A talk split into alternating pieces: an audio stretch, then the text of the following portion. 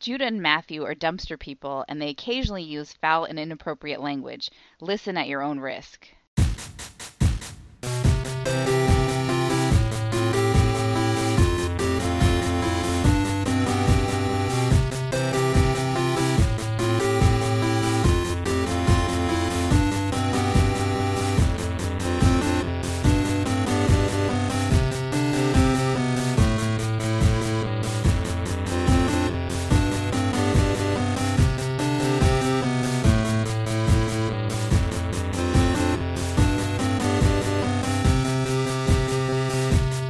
Welcome to Brother Date Star Trek's edition. I'm Matthew. I'm Judah. This is big ol' week 95 of this It's an important week. important project. It's an important Yeah. week and an important project. I mean, that's 19 times 5. Yeah, it is. We've You know, we've done 19 weeks 5 times now. yep. And within those weeks, we've done either four or five. I should hold off on doing that joke until we reach a more composite number cuz 19 and 5 are both prime, so I can't there's no Yeah. other ways to do it. You should reach a compost number and then I should. I should. I should. let us know when you've composted.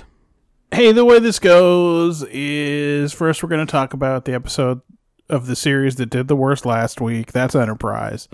I here's a big warning. The hmm. thing I'm about to play is unpleasant. so, So maybe take an earbud Katie, out. particularly, just um, yeah, just you know, do about 27 seconds, okay? Okay. This week we watched Demons.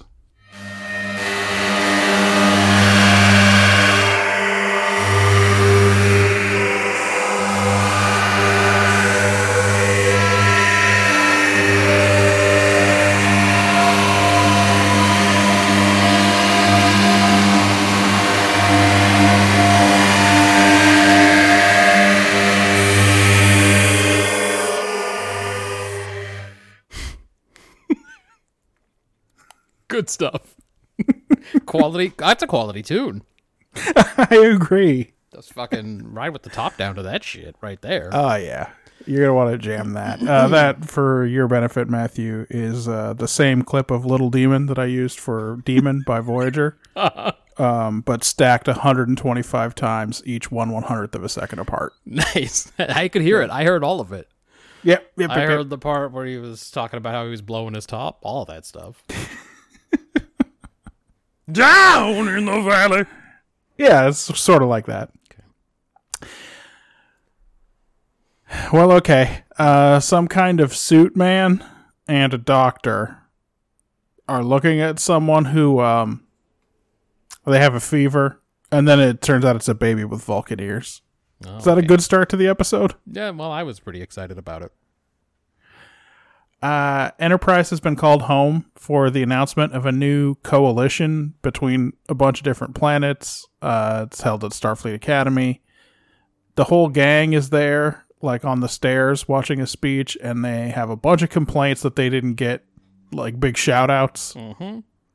Yeah, where's my medal? Yeah, exactly. I haven't seen my medal yet. They're all wearing those uh those drug delivery systems from Encounter at Farpoint. Is one of the pigs gonna bring me the medal? one of those pig guys over there. Uh, Mayweather, our nice, our nice boy Mayweather, runs into his old friend Gannet, but she Oh, doesn't that's her seem. name. Yeah, her name is Gannet. But anyway, he doesn't seem that excited to meet up with her. I guess they have a past. But forget all that, cause a dying woman stumbles in and puts a vial into T'Pol's hand and begs her not to let them quote kill her. Uh-huh. Uh, it's it's clear from the context that she means someone else, not either. I know that it's difficult. It's Yeah, not yeah, T'Pol or this woman. His name is Susan something. We learn later. Yeah, it's a very Uh, dramatic um fucking presser that they're having right now. Yeah, it does beg the question: Who let this woman in?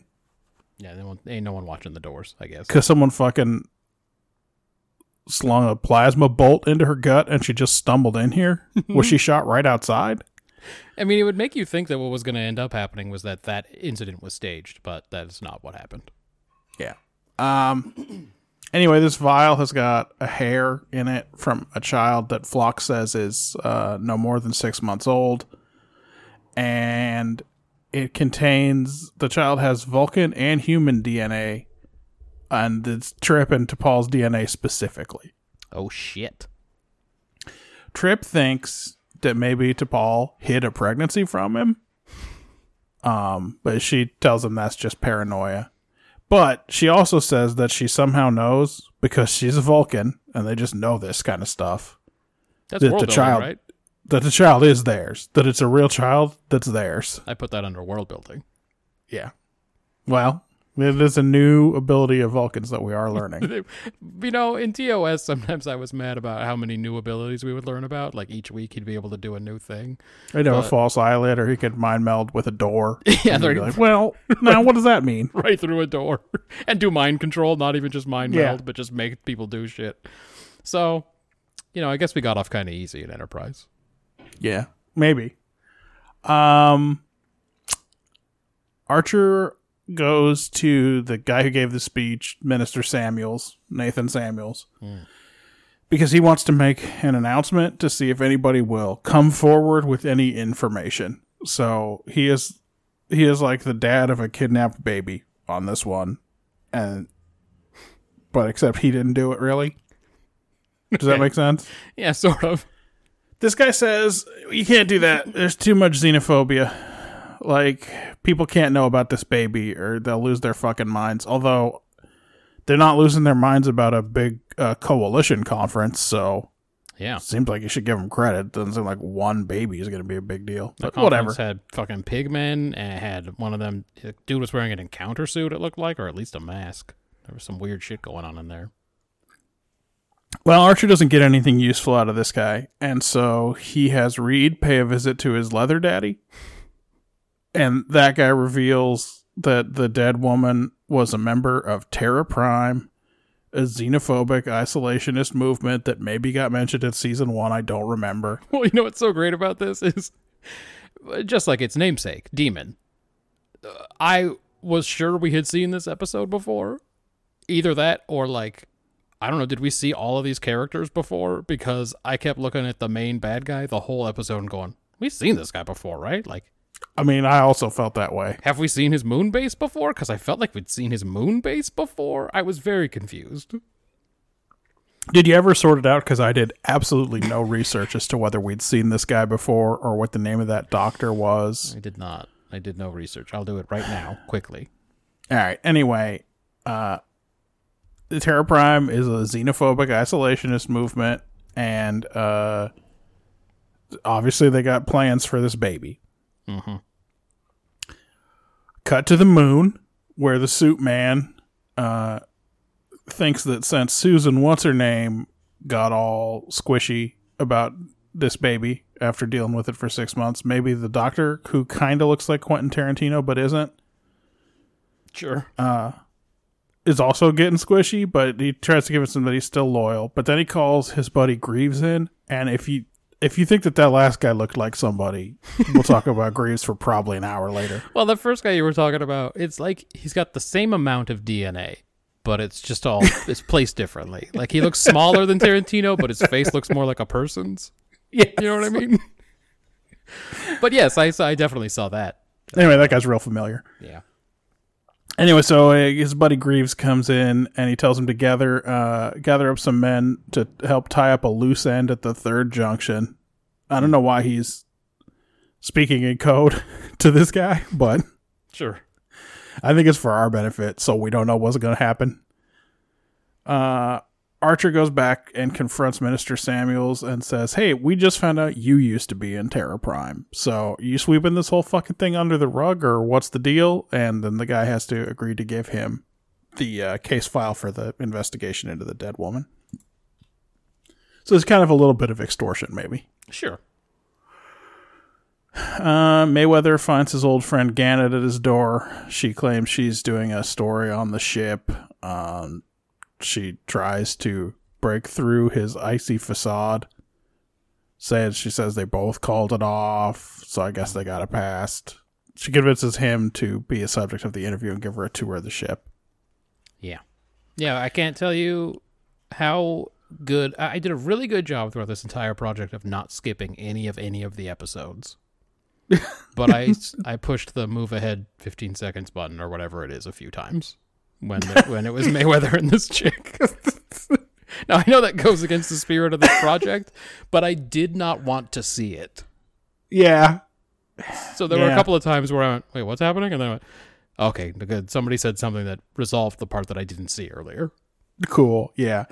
Um, Trip goes to ask Phlox about the child. The specific question he wants to know is if the child's a boy or a girl, but it's it seems like he's fishing and he still has doubts about T'Pol's honesty. And Phlox says, You got to keep that to yourself, man. You're talking crazy talk and no one's going to want to hear it. And I'm 99% sure T'Pol can beat you up. So be careful with this. Yeah, he's channeling this. He's got some big Riker energy in this episode. I mean, a little bit. He definitely wants to know if it's not indelicate. He wants to know who the the father is. Right. He has demands to know.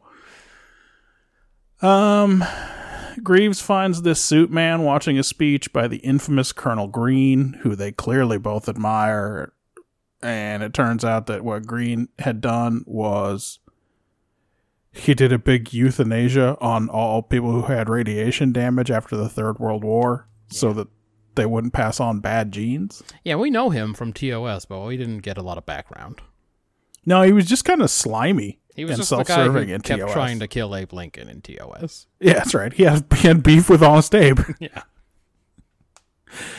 Um, and then Greaves leaves, and Suitman injects himself with something green. And at this point, I said to myself, "This has got to be a two-parter. There's too much stuff happening." Yeah, I also unfortunately came to the same conclusion partway through this episode and went, "Oh no, this is really going slow. I'm I'm really worried about this."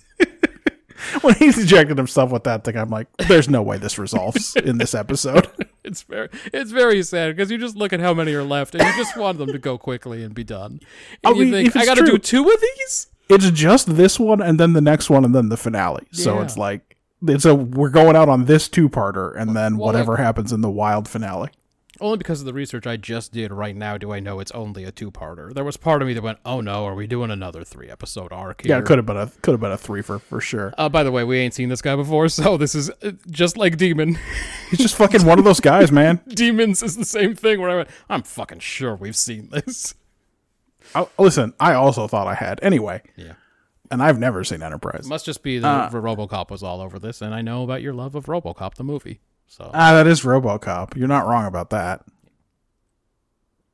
Um, Mayweather and Gannet stink up Shuttle Pod One sexually. Phlox reviews the autopsy data and figures out that uh, the dead woman had been working on the moon in the Orpheus mining colony. And May- Mayweather, who does not have lines in this scene, apparently does have a connection on that colony and can get people in. yep, he's in he's in a lot of this episode, but they didn't bother. Um, Yeah, just not this one. Uh, and who are they going to send in to this colony where they think maybe Trip and T'Pol's baby are, Matt? Well, you got a ship full of humans, right? Uh huh. Now we know in the past Archer's had a interesting theory on this, like when he went to the past in Detroit and he had a ship full of humans to take with him. Uh huh. But who did he take? Well, he took T'Pol. He took he took T'Pol. So Yeah. I had a feeling he would send her along on this one too. Yeah, yep, yep, yep, yep. Well, that suit's going. Um,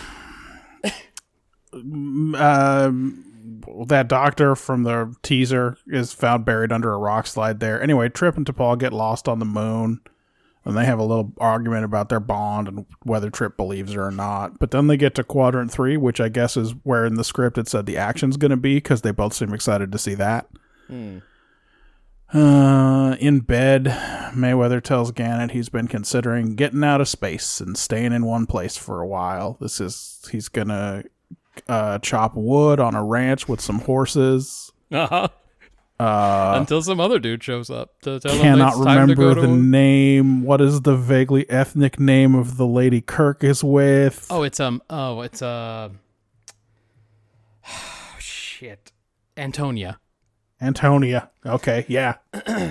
Whew.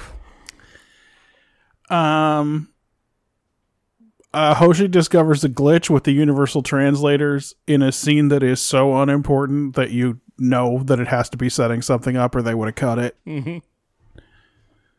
Trip runs into uh, maybe a foreman or something.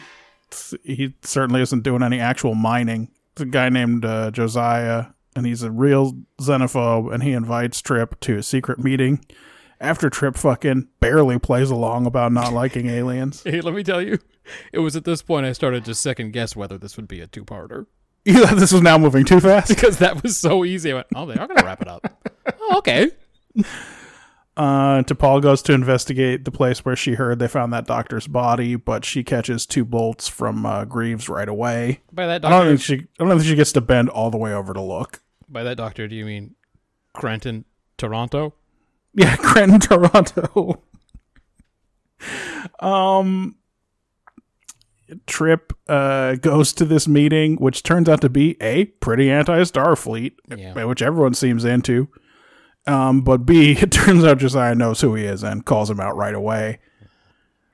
Uh, Mayweather's about to go on duty, leaving this woman alone in his quarters to quote do some work when uh, Reed and Archer and a couple of MACOs show up with angry looks on their face to haul her away. Turns out she's a member of Terra Prime. They found out because she did a Universal Translator hack or something. That's that thing from Hoshi from five minutes ago. Mm, well, it's a good thing they waited. It would have been embarrassing for the nice boy if they'd, if they'd come in while they were doing their business. Was they were having bra sex? Yeah, while they were having that bra sex that you sometimes see on the UPN. Yeah, UPN bra sex. uh, t- uh, Trip and T'Pol are reunited in the Suit Man's office. He introduces himself as John Frederick Paxton and tells them that he is giving Earth back to humanity. Oh, Then he reveals that the moon base is a spaceship and it starts taking off. Um, uh, Gannet demands a lawyer. Archer has her hauled off to the brig. The base warps to Mars. That takes it five seconds. And then it lands at the Verteron array, which is used to deflect comets. And it shoots a beam at the moon that, as far as we could tell, doesn't do much. But he he gets on the horn to everybody. I don't know how he does that. I guess he could just get on the horn. yeah. and he's, he he's got an email list that's just everybody. Yeah, and he says he that. won't he won't fire it again as long as all non-humans leave the system for good. To be continued. I like to think that the original name of this script was "The Moon Base is a Spaceship." I just um it seems like everything was just leading up to that great moment. So it's not good CG. It's like Do you know in Final Fantasy VII, the first time that uh, they go to fire the big cannon, mm-hmm. Sister Ray maybe, Sis- Sister Ray at the uh, at Junon Junon Harbor Yeah. or whatever. and it like it cuts into the from the live action cutscene into the cinematic cutscene. Yeah. That's kind of what it looks like when this moon base lands on Mars. Yeah, it wasn't it wasn't ideal.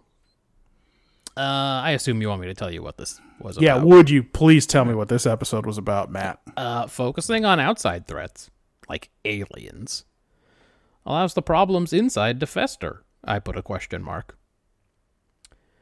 Uh, so much worry about the Xindi and Enterprise and alien threats, and the whole time a bunch of bad guys were doing bad guy stuff in the background, and now they're a big problem. It took over the whole Verteron array. Yeah, and then they emailed everyone about it. it, was, it was spam. I thought it was spam when I got it. uh, other than Uh, in fact, Google sent it right to my spam filter. I, you didn't even see I mean, it I saw that it was it. there, but I didn't read it. Yeah. Uh, other than like xenophobia is bad, I couldn't really find much else in this. Mm. So, uh, but it's true. It's true that sometimes if you're spending all your time scapegoating the people outside of your little uh, realm, odds are some bad shit's going on inside. I give it a five. Um, well, yeah, I guess this one is just about the dangers of xenophobia and doesn't have any particular nuanced point to make, at least in part one. It's true. We do have Unless- another one coming. Yeah, unless the take is that racists will take advantage of a nice boy. It's true. I mean, They honeypotted think him. about his feelings, man. That's rough. They honeypotted a boomer. They did. To get what? That you that sweet UT hack. I guess she had to be next she to did the that UT. at the conference, right? Oh well, then I don't really remember what she was doing. Well, I did skip those scenes, so I thought maybe you could tell me what she was doing there.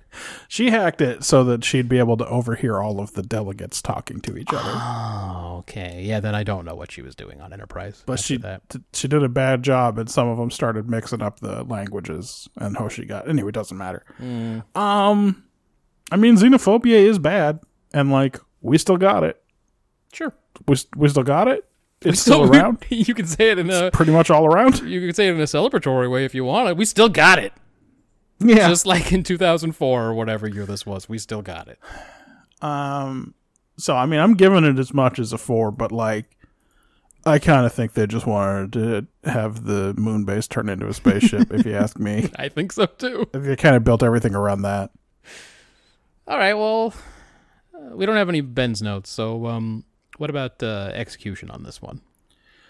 Well, it's hard to ignore that all that's left is this two-parter and then the conclusion. Mhm.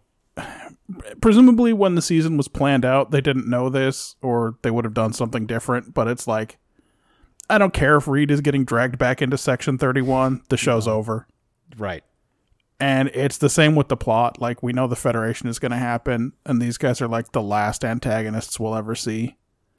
Yeah, it's once you realize the whole show is going to be over, none of the plot really matters. The only way they would be able to score points there is just by doing character work, I think. Yeah. Like if if it had felt more planned out, if it had been like building throughout this season, like if they'd if we'd had a council of monsters with this guy and this doctor the whole time, Uh-huh. God, I would have hated that. for sure that would have sucked. But having the story be like the final hurdle to overcome is from within would have been interesting. Yeah. But this is like it's too close at the end to introduce it. Yeah. and it would be too rushed if the if that was an intentional thought and they just said, "Oh, we'll just do a two-parter where it's like they have to deal with some internal stuff." I would have loved if just at the end of each episode there was two or three frames just of the moon base. just so we could get start getting our eyes on that good good moon base. Just like a fucking ARG where people are piecing it together like, um, "Okay, we know it's the moon." That's right. I recognize the moon part. One guy has a fucking crackpot theory. Hey, do you think that base becomes a spaceship? and then it's like everyone's like, "What? No." That's so stupid. And then later on they're like, I bet that guy worked for UPN. Uh, same line of thinking. I think it's way too late in the game for this. Trip doesn't trust T'Pol story arc. Yeah. It was like, who cares one way or the other? First of all, I thought, well, I think it was last week, they agreed that they were going to totally date now or whatever. And everything was cool. Sure. They did a kissing and everything. And now he's just like, who's the father and all that business? I mean, by last week, do you mean three episodes ago, which was the last time we saw the actual people? Was that three? Oh, yeah, that's right, because we had the stupid. Because we uh, two in mirror universe. darklies. Yeah, okay, yes. So before that, then. God, I it's like I fucking that whole thing just blinked out of my memory. Well, it blinked off of Landrew too. they put together a total of twenty six points between those two episodes. yeah, there was a so- reason they keep going first these days. Yeah. Um, I gave it a three for execution. It's just Oh. like it's the wrong time to tell any of these stories, and I don't want to get into it, but oh, I already talked about the bad CG and the fact that it became clear that halfway through that none of this was going to be resolved, and the weird feeling I have that I knew who those characters were. Yes. I thought for sure there had been another episode with the evil guy in his moon base. I was like, oh, we're we're revisiting this, and then I thought, but what was the other one about? Because there was no other one. Um. All right, I was pretty close. I gave it a two. Um. I guess I should give him credit. Like everything in this episode about. Do you know what the moon-based one is? You're probably thinking about is the uh the one where the shit the Aenar or the Aesir or whatever the one where they go to visit the weird super Andorians in their underground base. Oh, maybe the underground base was what was throwing me off. Yeah, Yeah, it could be. yeah. I don't know. Was Peter Weller in that? Uh, yeah, but he just got like just all shot up. He didn't really have any lines. Okay. Uh, anyway, everything in this episode that's about Terra Prime and the racist extremists, just like in the government, like uh, old man Tam Elbrun there, and um, and in powerful spoiled it. powerful corporations like um, what's the guy's name? Dexter, Wexter, Paxton, Paxton. Um, uh, like running a, a powerful corporation with evil intentions. Eh, That all feels very modern because of what society is. Uh, as always, this infiltration mission to the mine is a terrible operation. They send the two parents of the mystery baby, which seems like a lot of emotion to bring in. A, not only that, but B, definitely send the two crew members of Enterprise that the bad guys will definitely recognize, that they definitely know by name. So that was my second point. Was hey, don't they know who these two people are? Yeah, they will, they straight took their DNA and made a baby. They picked them. They picked these two and took their DNA. You think maybe don't send them undercover? and three, you're supposed to be infiltrating this uh, fucking anti-alien racist organization. So why not send a Vulcan? Yep.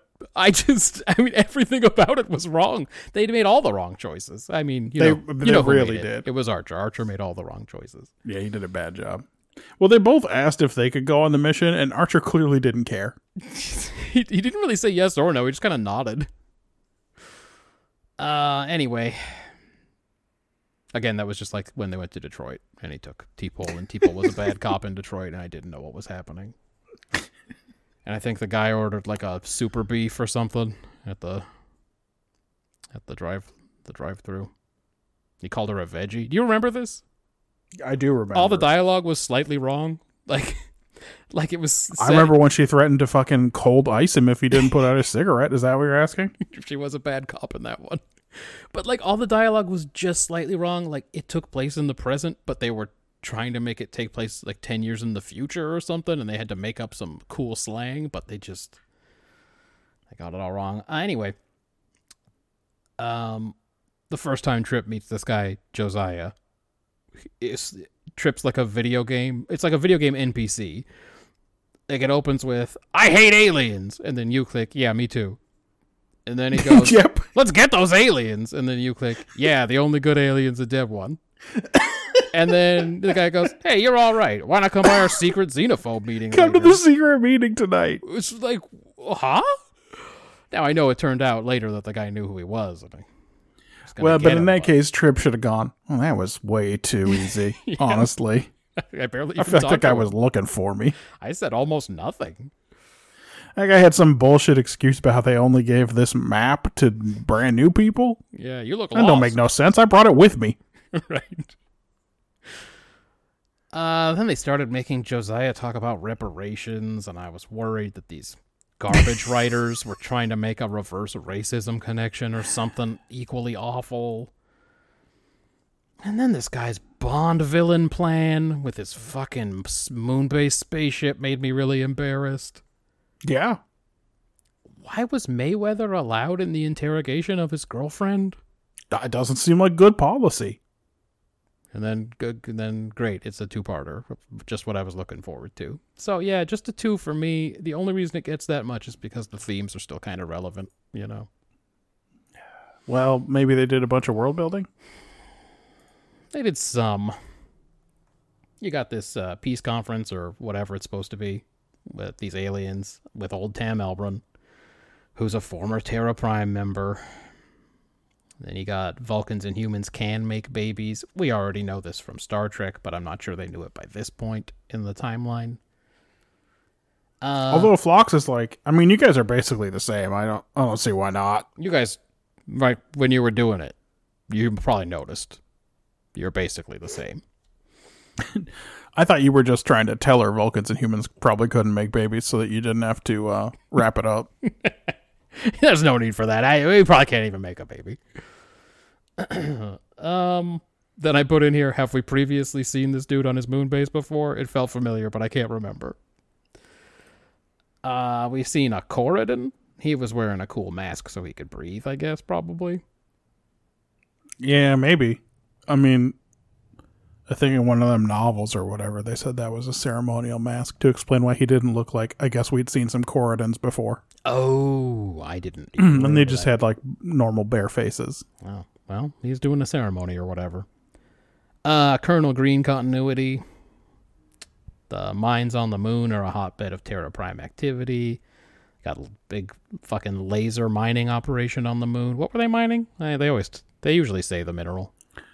I don't know because the we don't really see what they're doing, but like at first it looked like they were just picking up a bunch of rocks by hand, and I was like, they can't be mining rock on the moon, can they? That don't make need no sense. We need more moon rock. we need more rock, uh, but it turned out they were just unburying the dead doctor, so Well- probably not that. In the future, scientists force people to mine on the moon for cool moon rocks that they can study. No, it could be. Big science, you know, Once once science uh, really exerts its power. you know, with their takeover of the libs, real science really asserts its power, starts forcing honest Americans, Honest to, uh, Terra Prime Americans. honest humans to mine moon rocks to study while uh, aliens eat at Chinese restaurants. Uh, anyway, it's a big mining colony with warp engines. Um, the Verteron array on Mars, which I guess is used to redirect comets. I wonder if he affected the moon's orbit at all when he shot it. Because that thing's Uh, whole job hard- is to push things. it's hard to tell if there was anything at the spot on the moon he shot, or if he just like kicked up a little dust. Yeah, I couldn't because really doesn't seem like it should have done much. anyway, there's a lot in there, and I gave it a four. Yeah, it's a four for me as well, and in fact, you covered pretty much all the basics. Uh, of the base, Jesus, bases. Um, Uh, we learn a little bit more about Colonel Green. We learned specifically that he did a post World War III radiation euthanasia. Uh, we also have the wearable universal translators.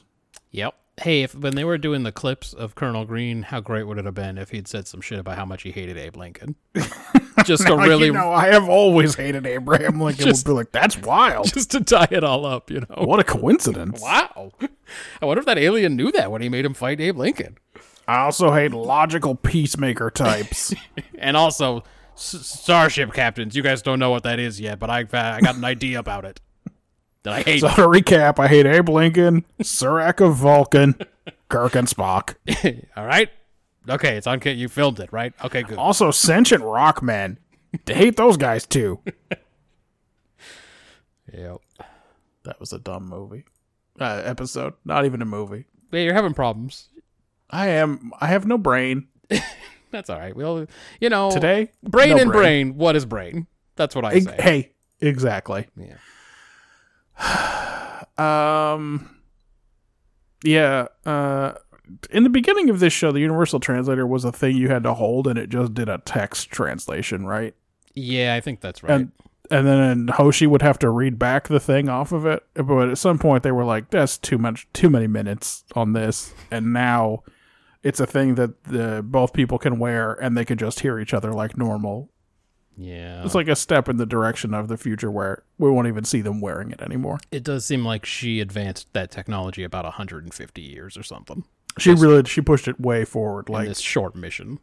it's a, I mean, it's a big, it's a big plastic box now. So I mean, I guess there's still room for improvement. Yeah, they're gonna Uh, you know decrease the size, form factor, all that.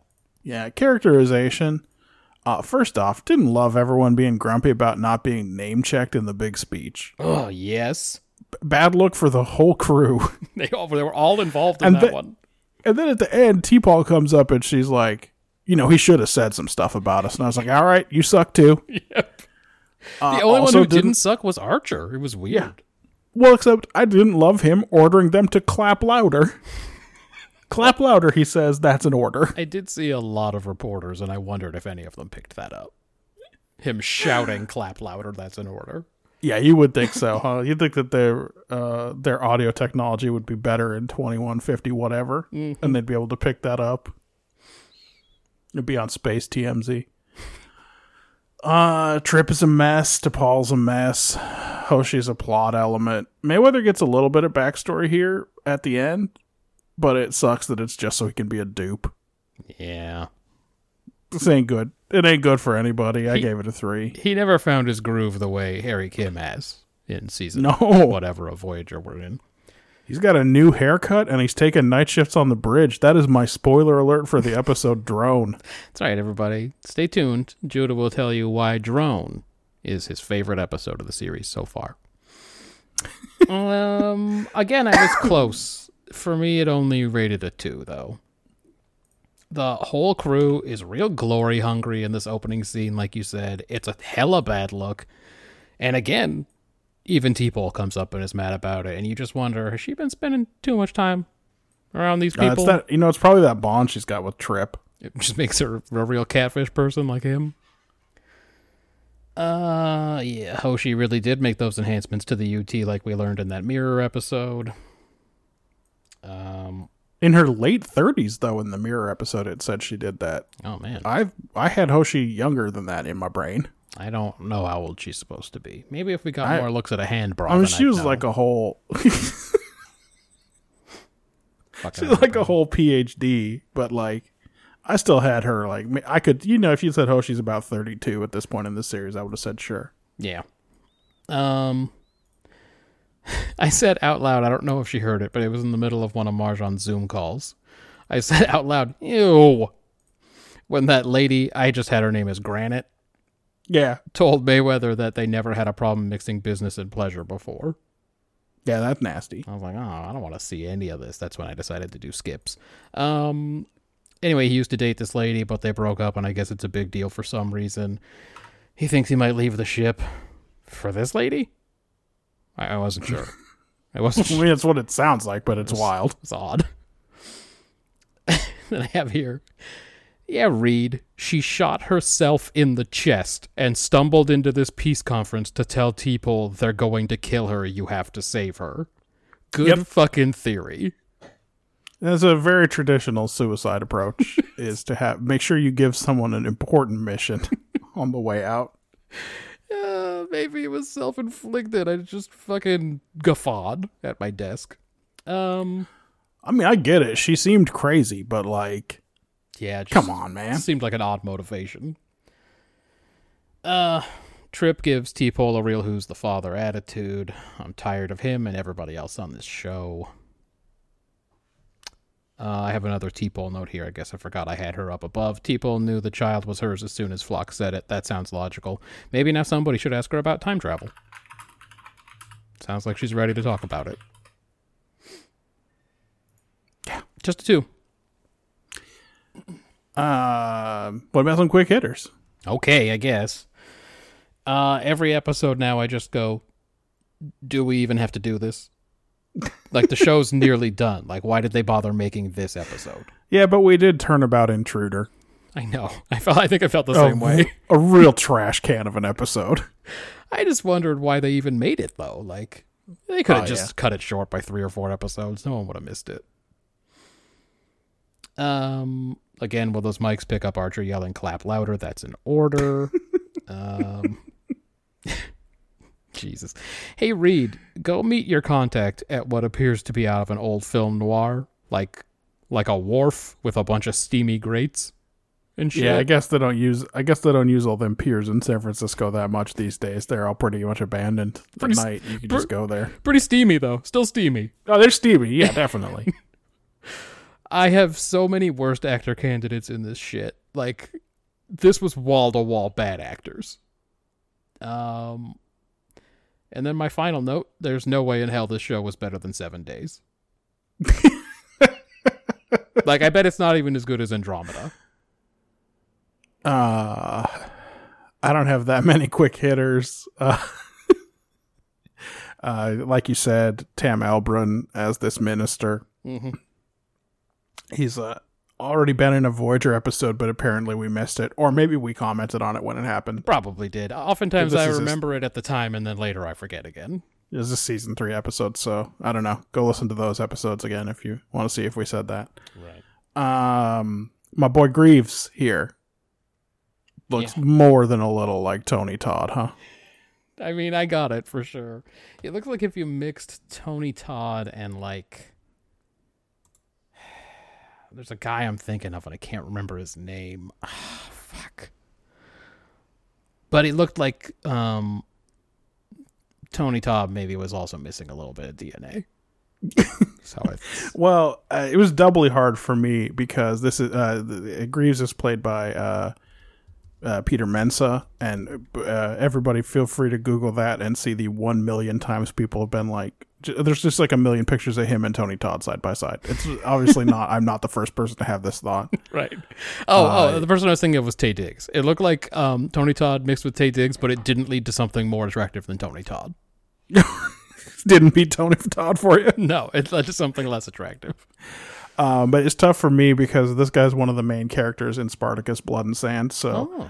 like, also, no, I mean, his, his face was familiar because I'd seen him, um, you know, fight fight people and get, whip his dick out and all kinds of stuff in that. I was so. gonna say he probably was just tearing it up out there. Yeah.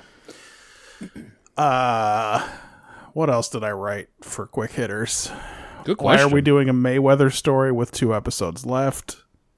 really? Send the members of your crew these guys definitely recognize in. And uh, oh, I see Mayweather's just a punching bag. I gave Best Actor to Greaves. Um, Okay. he uh, was real good with that hog and Spartacus, so good work, buddy. Worst actor, Crazy Susan, whoever the phase pistol target. She sucked for sure. Um, and we don't have to talk about this episode again, except that I traditionally ask you at this point, are you excited for part two? I mean, after they pull out the moon base has warp engines reveal, like I don't. What, how can I be? They don't have anything left. That was it. That's their bag of tricks. Here are some things that have uh, just have not been explained. What do these guys want with the baby? Uh, is it important that the baby had a fever but recovered from it? Is that related to the green goo the guy shot into his neck? Oh yeah. Do they have other plans beside holding the ho- system hostage thanks to the Verteron array? Sure. is is Mayweather's girlfriend really a spy, or was she just lawyering up because that's smart? And then, um, does it matter that Tam Elbrun used to be in Terra Prime? Let's uh, stay tuned to Terra Prime to see if any Man. of those questions are answered. That was diligent work. Those are all things that I now remember from the episode. I'm sure I heard them when they happened, and now I totally remember them. Third place last week was Voyager. yes. This week we watched Drone.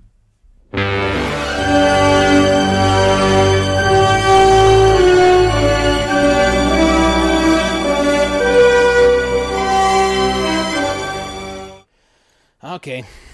Seven gets caught practicing smiling by Schmullis and gets cheesed off about it.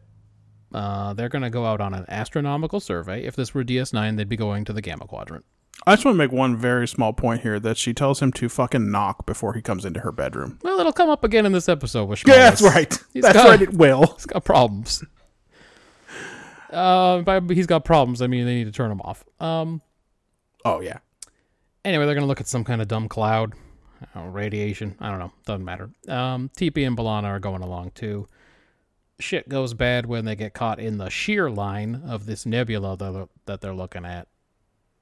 Uh, the noob transporter chief beams everybody back, but Schmullis' emitter is damaged. You know, the mobile emitter that he's so fucking fond of. Yep. Uh, this long ass teaser ain't done yet, though. B'Elanna starts an all night diagnostic of the emitter, which quickly like spits out some Borg tubules and tries to assimilate the console it's parked on top of. Now we got credits. Yeah, the transporter nonsense. Uh, all their patterns merged for a second, but then this guy Mulcahy, he worked it out. Well, he thought he did. Um, Captain's log: This nebula is still growing out of control, so I'm guessing that's the ticking clock of this episode. But guess what? It didn't really matter. No. Um, Well, it was important that for some reason they not leave the nebula. yes, they had to. There So would be a reason for them to keep stay studying. there. Yeah. Uh, Schmellis wakes B'Elanna up early so she can get back to work on his emitter, and then he spies on her in the shower like a fucking criminal. But It's terrible. according to him, it's totally fine. You know, his own mouth, according to him himself. Oh yeah. He himself said that he sucks. He says, "I'm a doctor, so you should. It's wrong of you to be upset that I just turned on your camera in the shower without your consent. By the way, Why? How could he do that? Why? well, no, why is that monitor there? Listen, I guess if you get a fucking priority message from Admiral whatever, You can't go to the other room? Um, we know Picard doesn't put on a shirt before he answers his from bed. No, it's true. Yeah, I don't know. There's no reason that there should be It just seems odd. But okay, but didn't it also seem like there is no special designated area to take a shower in her bathroom? uh, yeah, she just like she just went in there and said Sonic shower and took off her clothes and she was just standing like in front of her sink. That's what Korean bathrooms are like too. Just you know, they haven't quite mastered the sonic technology yet. They still I use was- water like a bunch of idiots. I always wonder when there's no special shower enclosure how these people keep their toilet paper from getting wet. it's a super good question. I haven't thought about it. They must keep it in a little compartment. Maybe. Like a traditional box, maybe, for TP. Not that TP, but the other TP. Um anyway. Um he says it's totally fine that he spies on her. Seven's proximity alarm goes off for Borg reasons, so they are like about to try to find some Borg lurkers or something. When Transporter Chief Noob he walks into the diagnostic room and he gets got by a tubule. Seven and Tuvok go down to check it out and find a Borg maturation chamber. Uh, the unconscious noob and Seven's own nanoprobes just leaking all over this fucking room. yeah, it the whole place stinks like her perfume in there. hmm Uh, I don't know if this was made clear before, but now they tell us the transporter merged the mobile emitter with her nanoprobes and created a new futuristic Borg thing. That um, it took tissue from the noob and created a new kind of cyborg, Yeah, a fancy cyborg. 29th century cyborg. Yeah, played by that Nazi, played by that Nazi from the World War II simulation. That's the same guy. I as soon as he opened his mouth, I knew it was him. He's still a windbag. wasn't doing an accent. He's still a windbag, even as this Borg. Uh, Uh, you mentioned RoboCop earlier. His fucking suit looked like a bad cosplay of RoboCop. It's- it is like I know why there's no HD version of Voyager because you could fucking see all the weird clay mold lines on this shitty plastic armor he was wearing. It was the worst looking thing. yeah, dude, you could see all the fucking parts where they didn't trim it, the stuff off the tree very well.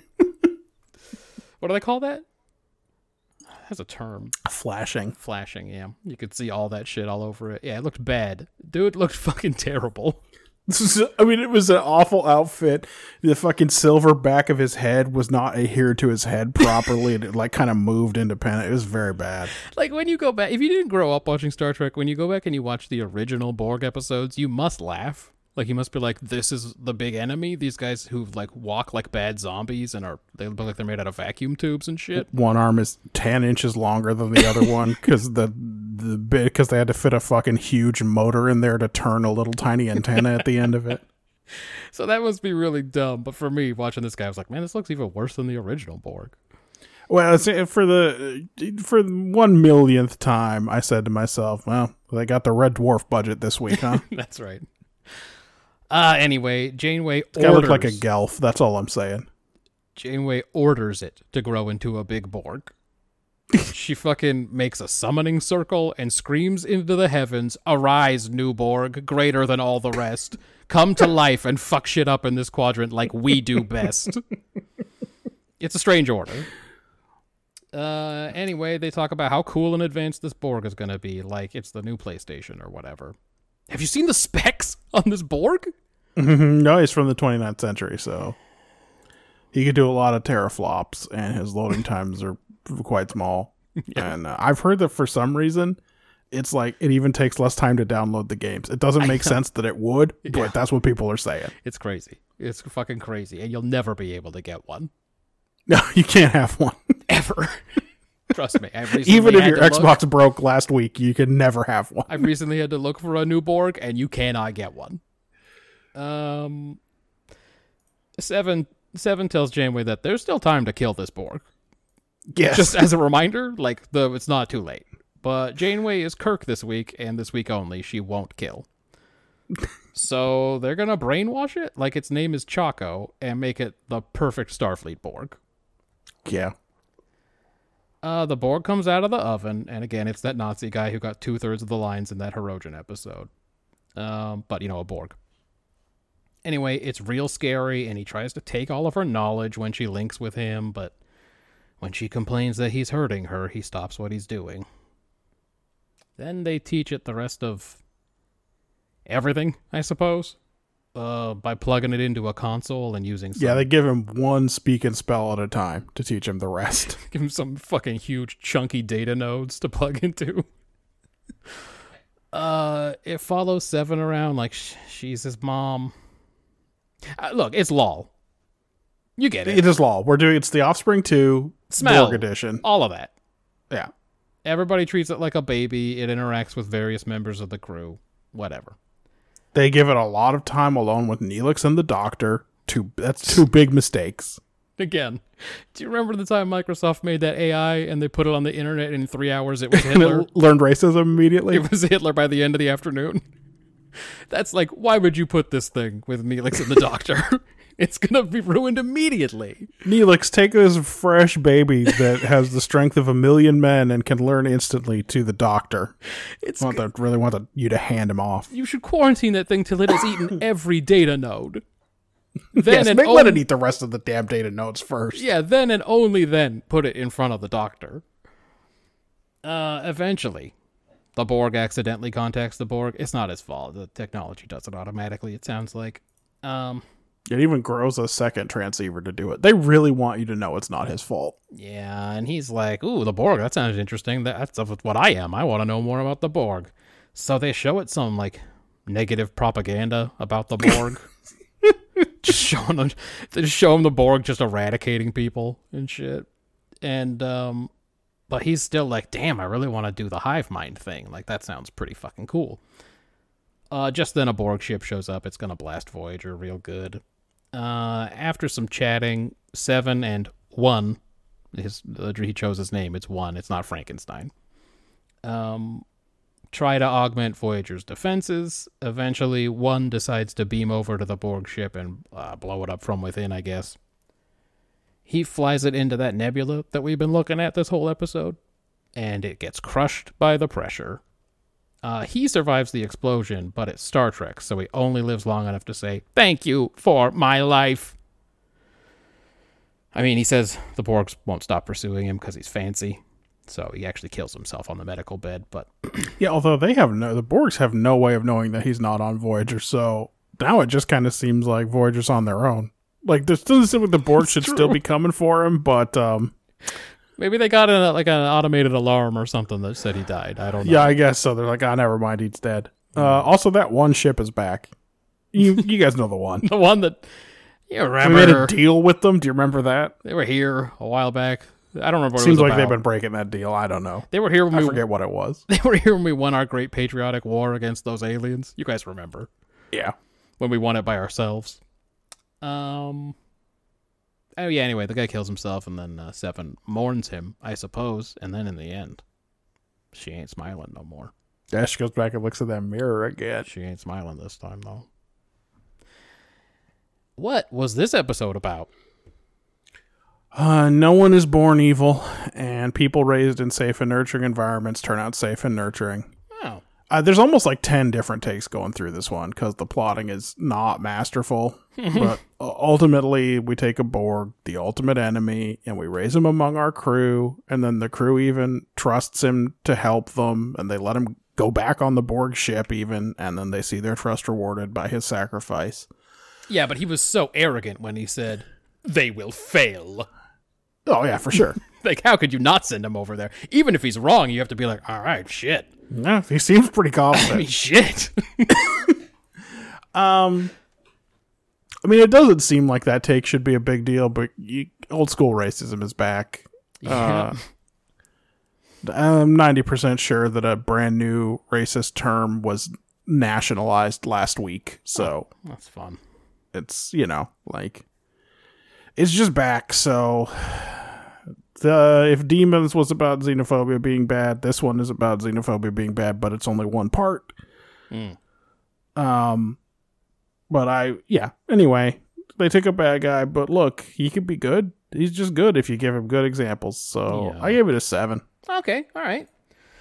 Um, I had a different take. Again, as you said, there were some other, there were some things. There was a bunch of stuff happening. There's again more individuality stuff going on, like in basically every seven of nine episode. And Yep, and I did take the seven of nine plot in this one, which for me it was her like realizing seeing the things that he's saying and and noticing those things about herself, basically that she used to And say, and realizing What, that maybe what- she doesn't feel like that anymore, and Right. etc. Right. It's a big growth episode for her. Yeah. So I said, uh, hey, having kids can help you learn some things about yourself too. Like Yeah. seeing their journey helps you realize the way you thought and felt when you were growing up. And in, And let you know that a couch is soft and right? Smell. Um, in Seven's case, seeing this guy's fascination with the Borg allows her to finally feel like, like part of Voyager's crew for real. She like she ain't she ain't Borg no more. She ain't one of them. She ain't with them. Uh, I gave it a five. I thought I think it's fine, basically. okay. Execution. It's not a terrible episode because it is exactly another episode we've already done, and that was a decent episode. the off- the Offspring. Of course, it's Voyager, so it's not handled as well. Like we gotta have this whole thing. Janeway is nuts, as always. like this Borg shouldn't exist, but she's just like, I don't know, what the hell? Janeway thinks she's in a, an episode about abortion this week, and it's just like it's just not. That's just a parallel that you could draw, except that five minutes later he's already six years old. And of course, there has to be a big firefight. But I mean, even the Borg threat in this episode means that the drone has to like show how much it's learned about humanity or whatever in the end by sacrificing itself twice. yeah, So that doesn't really sink it either. The most committed actor on the show is involved too, so that helps. So like overall, it's actually not it's actually not that bad. But Yeah. man, it's unoriginal. like they took the same montages and shit. It's just like I know I've seen this. I know. It is exactly the Offspring mixed with an episode we have not yet covered here, I, Borg, yes. Yep. and done less gracefully than either of them, frankly. Yeah. So for me, it was a five. You know, it's uh, not bad as far as Voyager is concerned because they're just trying to be TNG. Um, I have it as a five also. Uh, okay, so you and I were surprised that the Offspring worked because it is insanely corny.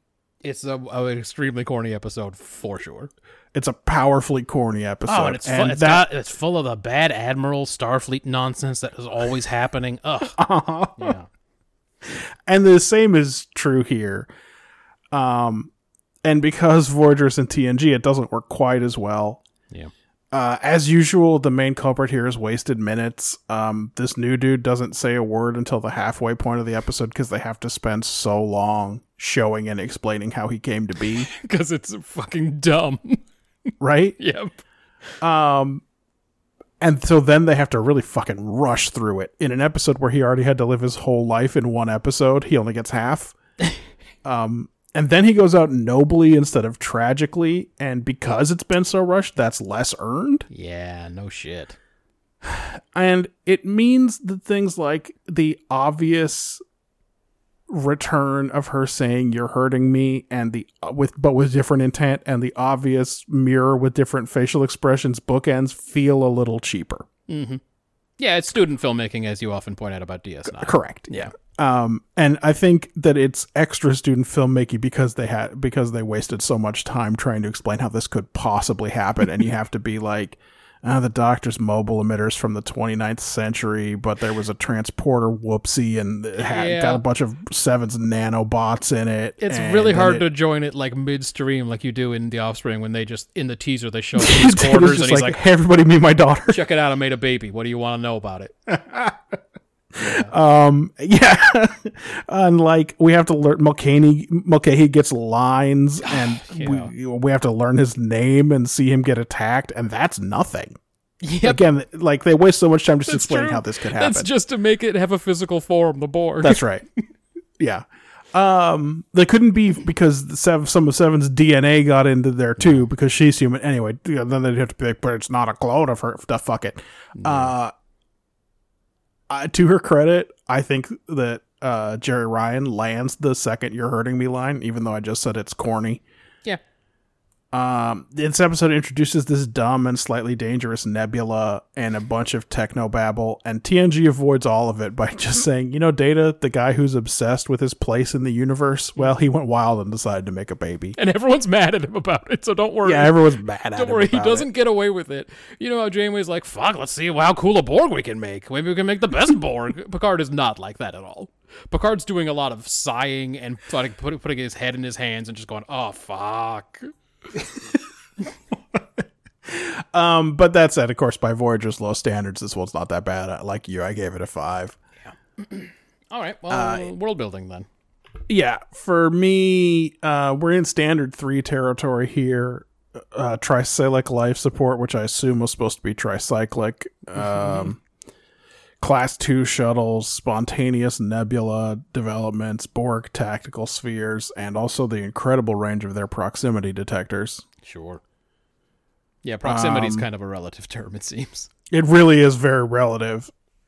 Uh, and of course, you know all the other stuff we know about the Borg. Oh, this is the re- first time this the Borg sphere has appeared on TV because it was in uh, First Contact. More reuse of the uh, first contact business. Uh huh. Um, but the standard three for me in terms of world building.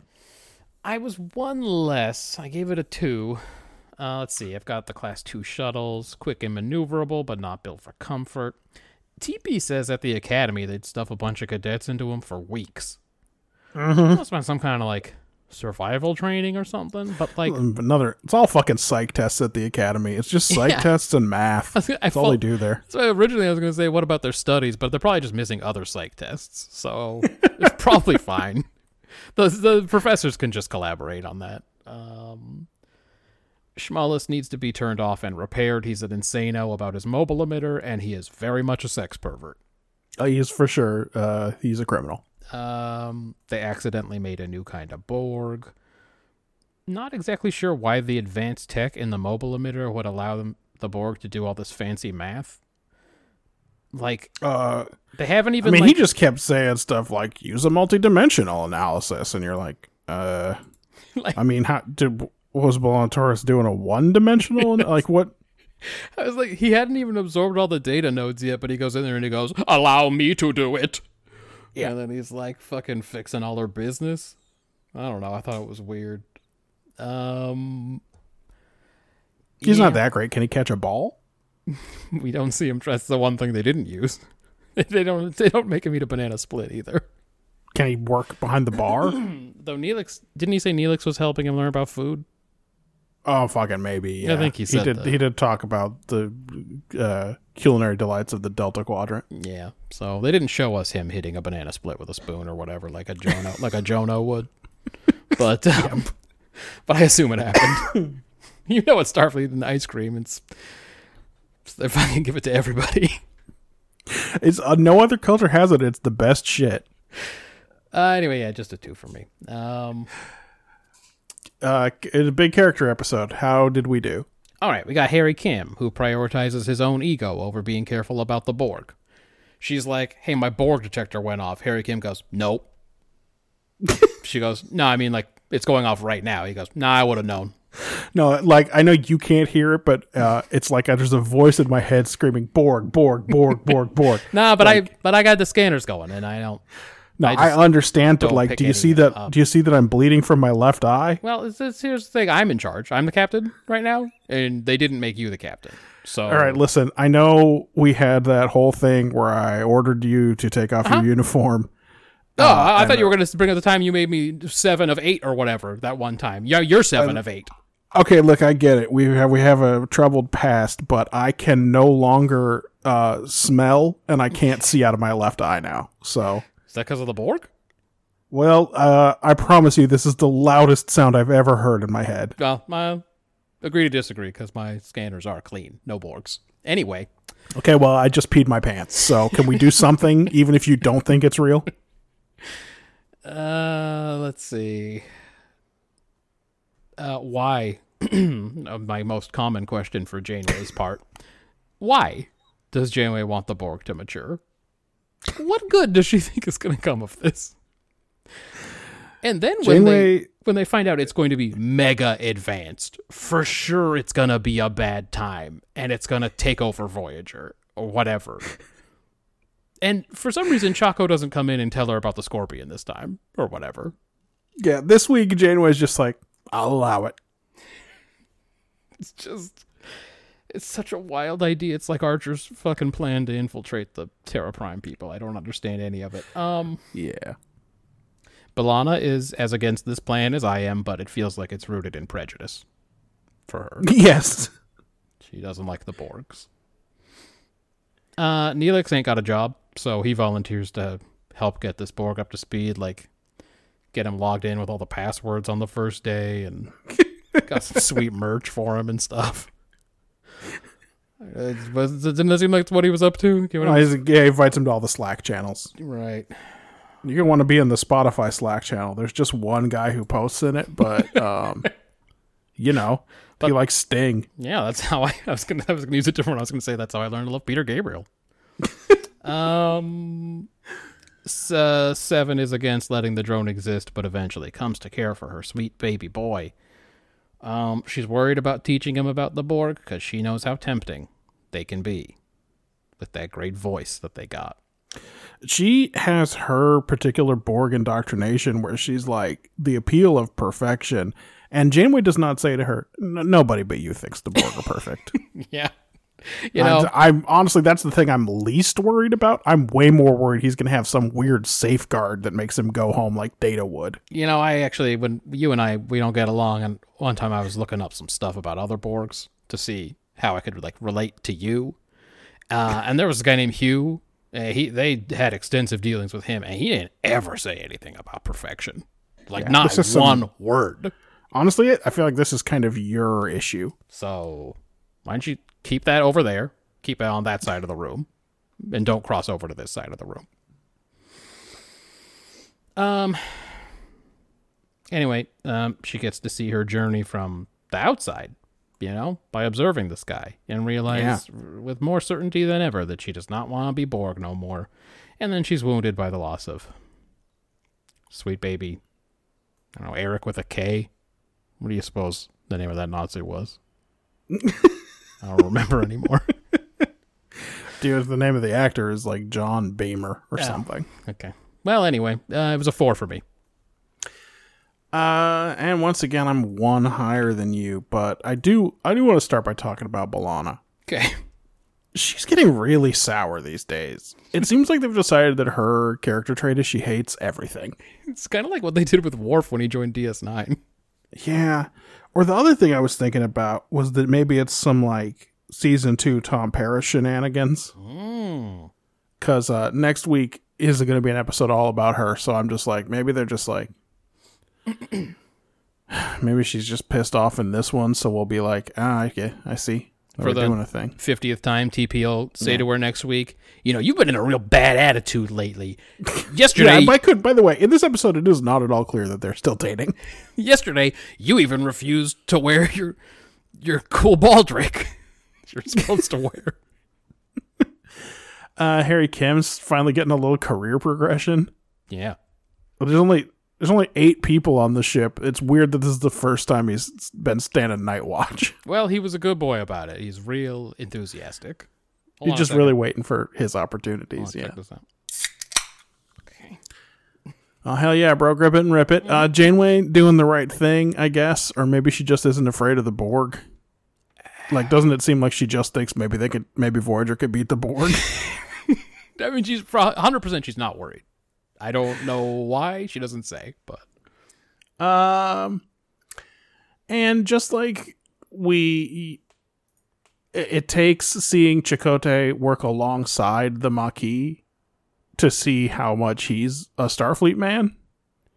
We get to see Seven's progression when you when you put it alongside this drone, and it ends up being a pretty good episode for her. yeah. And that's why I gave it as much as a five. All right. What about um what about quick hitters?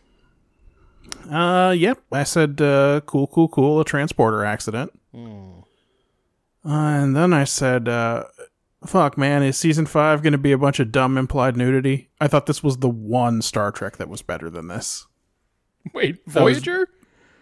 Uh I mean, I don't know if they've had any other implied nudity, but they've definitely had foot stuff. I mean, yes, okay, yes. But the doctor had to rub Kes's feet a bunch, but like, uh Kes never had to undress on camera. No, probably not even during a logum. No, um, I mean, Janeway may have done a bathtub scene where all you could see was her head and neck. That's probably true. That probably happened. Yeah. Uh, why can Schmollis activate comm panels in B'Elanna's quarters? Why can he just turn them on? How come the computer doesn't go beady boodoo and then she has to answer it? Yep. Also, how come it doesn't alert Tuvok that there's been a security breach? Because that feels like something that should go right to security. Oh, for sure. Yeah. Uh, since fucking when does Janeway prefer not to give an order to do a cool murder? That's what I'm saying. This week and this week only. She's like, no, we're not gonna. Also thought it was real uncool when Seven called B'Elanna a hybrid. It wasn't. I know she was trying to be clinical, but it sounded offensive for sure. They didn't teach this guy how to say anything on the show. He for sure said Bussard collectors. he definitely did. He sounded so arrogant. Everything about this guy was arrogant. Yeah. The way he he, said thought- he assumed he knew how to pronounce all these words. Made me feel inadequate in a way that I hated a lot. And then about halfway through, I wrote, "Can't wait to find out how this guy's going to die," and then I stopped taking notes. So, Yeah. Yeah, I think it was a pretty safe bet. They weren't going to have a new crew member, yeah, a second, a second Borg crew member. wasn't going to be Seven's little buddy for the rest of the show. Yeah. I best actor to Seven, worst actor. I mean, it's one, but like this guy had to do a whole life in eight minutes worth of lines. It was always going to be tough. Not everyone can pull off. Thank you for my life. That was the real surprise. Was That's true. Lol. Exuberantly shouting soft was not awful. I was like, wow, this is surprisingly working for me. What's happening Yeah. here? Uh, let's see. Quick hitters. Oh, there's a lot here. No, there's not. There's nothing. I have no quick hitters. That's the way it goes sometimes. Uh, second place last week was Deep Space Nine. This week we watched Body Parts. Oh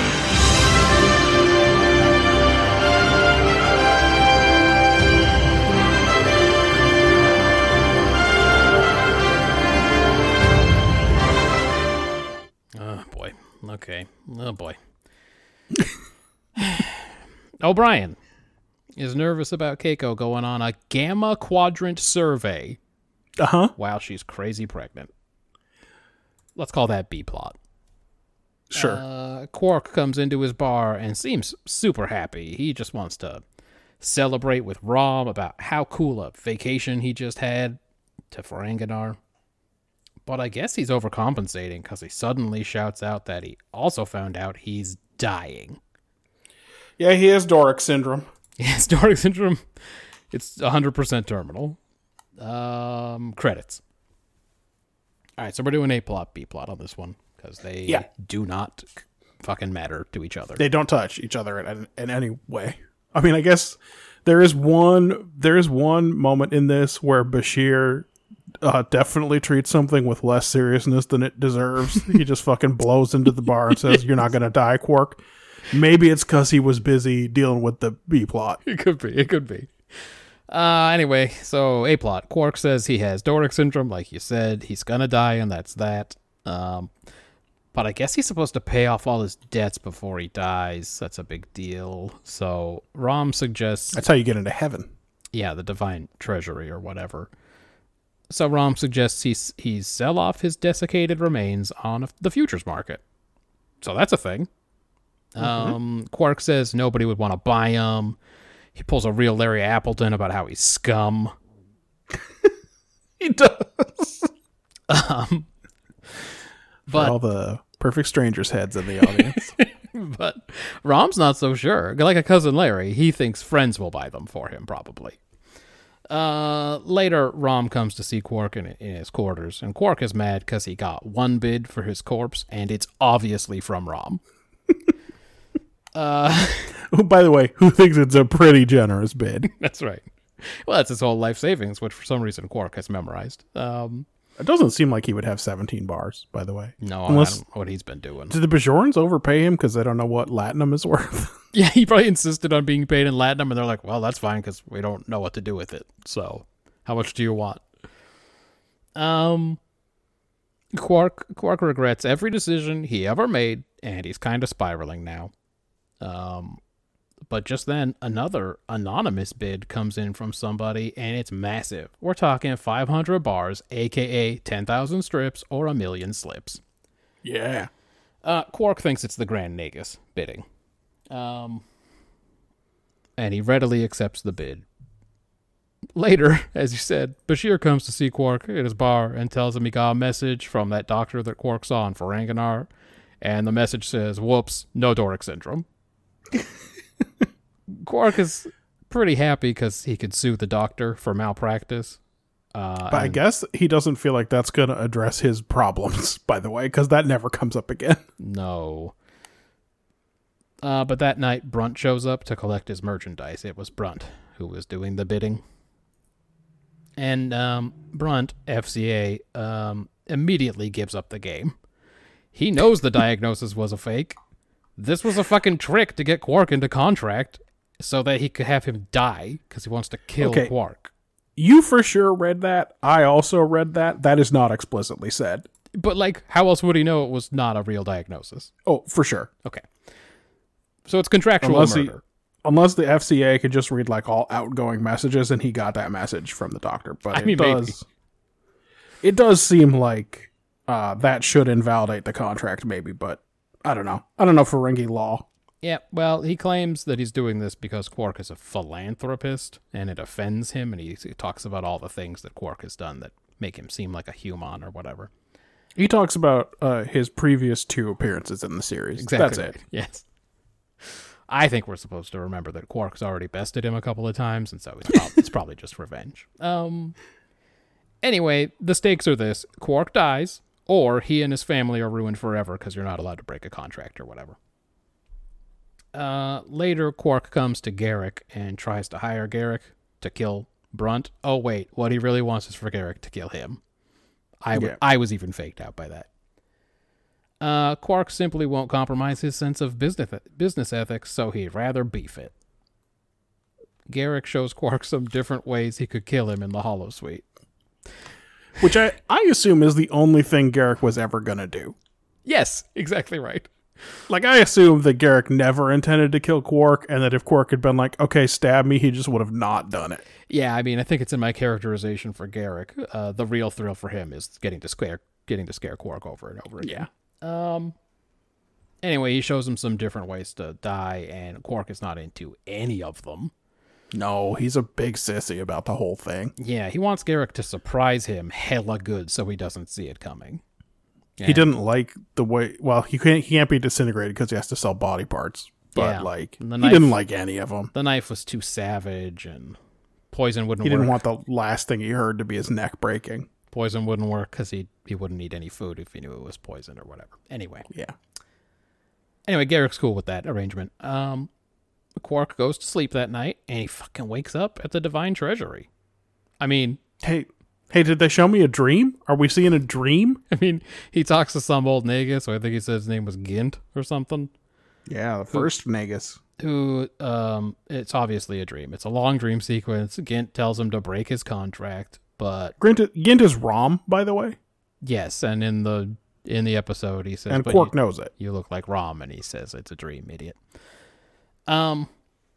Anyway, Quark's eventually convinced to break the contract. He goes to Brunt, sitting at Quark's bar, and he does indeed break the contract.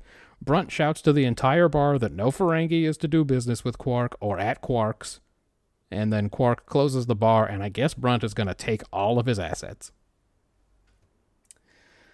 Later, the whole crew comes by to gift him supplies and furniture and stuff so he can reopen his bar. It's a real Rachel's Place moment. You prefer that to Perfect Strangers, maybe? Little Family Matters business? Sure. It's a real Rachel's Place moment that you'd see at the end of, I don't know, any sitcom or Christmas movie or anything. Tis the season. Um, Yeah, it's exactly. It's a it's a wonderful life or whatever. Sure. All right, B plot then. Um, the runabout with Keiko and Kira and Bashir comes back through the wormhole, and it's hella damaged. Shocking, I know. any the, if something went wrong in the gamma quadrant. Anyway, it turns out it was just asteroids this time. They just hit a rock. I don't know why they flew into that asteroid. Who was flying? Kira was flying, and they, Kira's normally a pretty okay pilot, but it's never explained why they she may not have formal training. did. They Now that you think about it, she flew those like uh, fighters in the Resistance, but um, oh yeah, no, she she probably doesn't really know about space, huh? I I don't think she's rated on runabouts, and I don't think anyone ever checked. They just let her take them out because Sisko doesn't care about the runabouts at all. No, he'll give one up for any old fucking mission. Revenge missions, whatever, he doesn't care. Um anyway, oh, by the way, did they ever explain why they flew into an asteroid field? Uh, presumably, that's why they took uh, Keiko, a plant biologist, with them, was to do a survey of asteroids. Oh, of asteroids? Okay, I don't even remember. Um a- anyway, Keiko and Kira are sent to the infirmary. O'Brien comes down to see Keiko, but she's still in surgery. And Kira tells him the baby is safe. But uh oh, it's in Kira now. Yeah. Not sure how that works from a medical standpoint. Seems Oh, like no, it'd they talk a- about it for a minute. He had to give Kira a bunch of estrogen and progesterone, and then also he put the baby on a regimen of Xylotab or whatever the fuck, and now now everything's good. No, no, no. I, I get that. I'm saying the part where he puts it in her, like Oh yeah, uh, he beamed it in. I'm sure. her body hasn't been slowly building up to this. Well, okay, but there's a bicycle pump on board, so he pumped up the uterus like a balloon, Good, good, good. Okay. and then beamed the baby in. yeah, he just stuffs it in there and goes, "I think we're good." Uh, anyway, Bashir says Keiko will be fine, but Kira's gonna have to carry the baby to term because Kira would die for dumb Star Trek plot reasons if the if Too vascular. Yeah, she's too vascular like myself. I understand. That's why you can't take the baby out of me either, because I'm too vascular. Um. Anyway, the point is, Kira is uh, O'Brien's baby mama now. Um.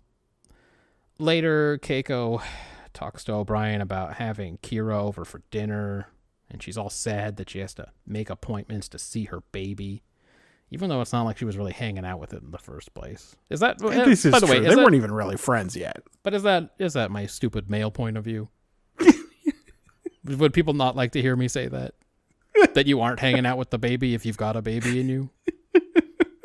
Let me know. I don't know. Find a pregnant lady and ask her. I guess. Please tweet brother date and let me know. um uh they're fawning over Kira at dinner and uh they even suggest well they have a suggestion for her. They reveal it later. They suggest that she move in with them. And I guess live with them so that they can see her baby bump whenever they want. Yeah.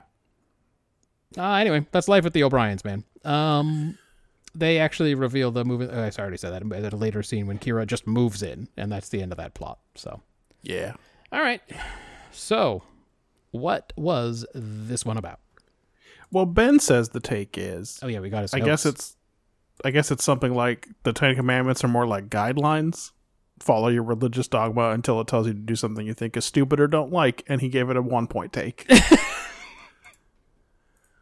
uh I think this is an episode that says you are more than the sum of your custom and traditions. Oh, okay. Uh, the quirks quirks thing is not at no point is it really about he's going to be ruined or even that his mom is going to be ruined and in trouble on Ferenginar that doesn't seem to matter to him at all No, they never. After Brunt threatens it, no one talks about that again. no his whole shit this week is his self-identity as a Ferengi businessman Yeah.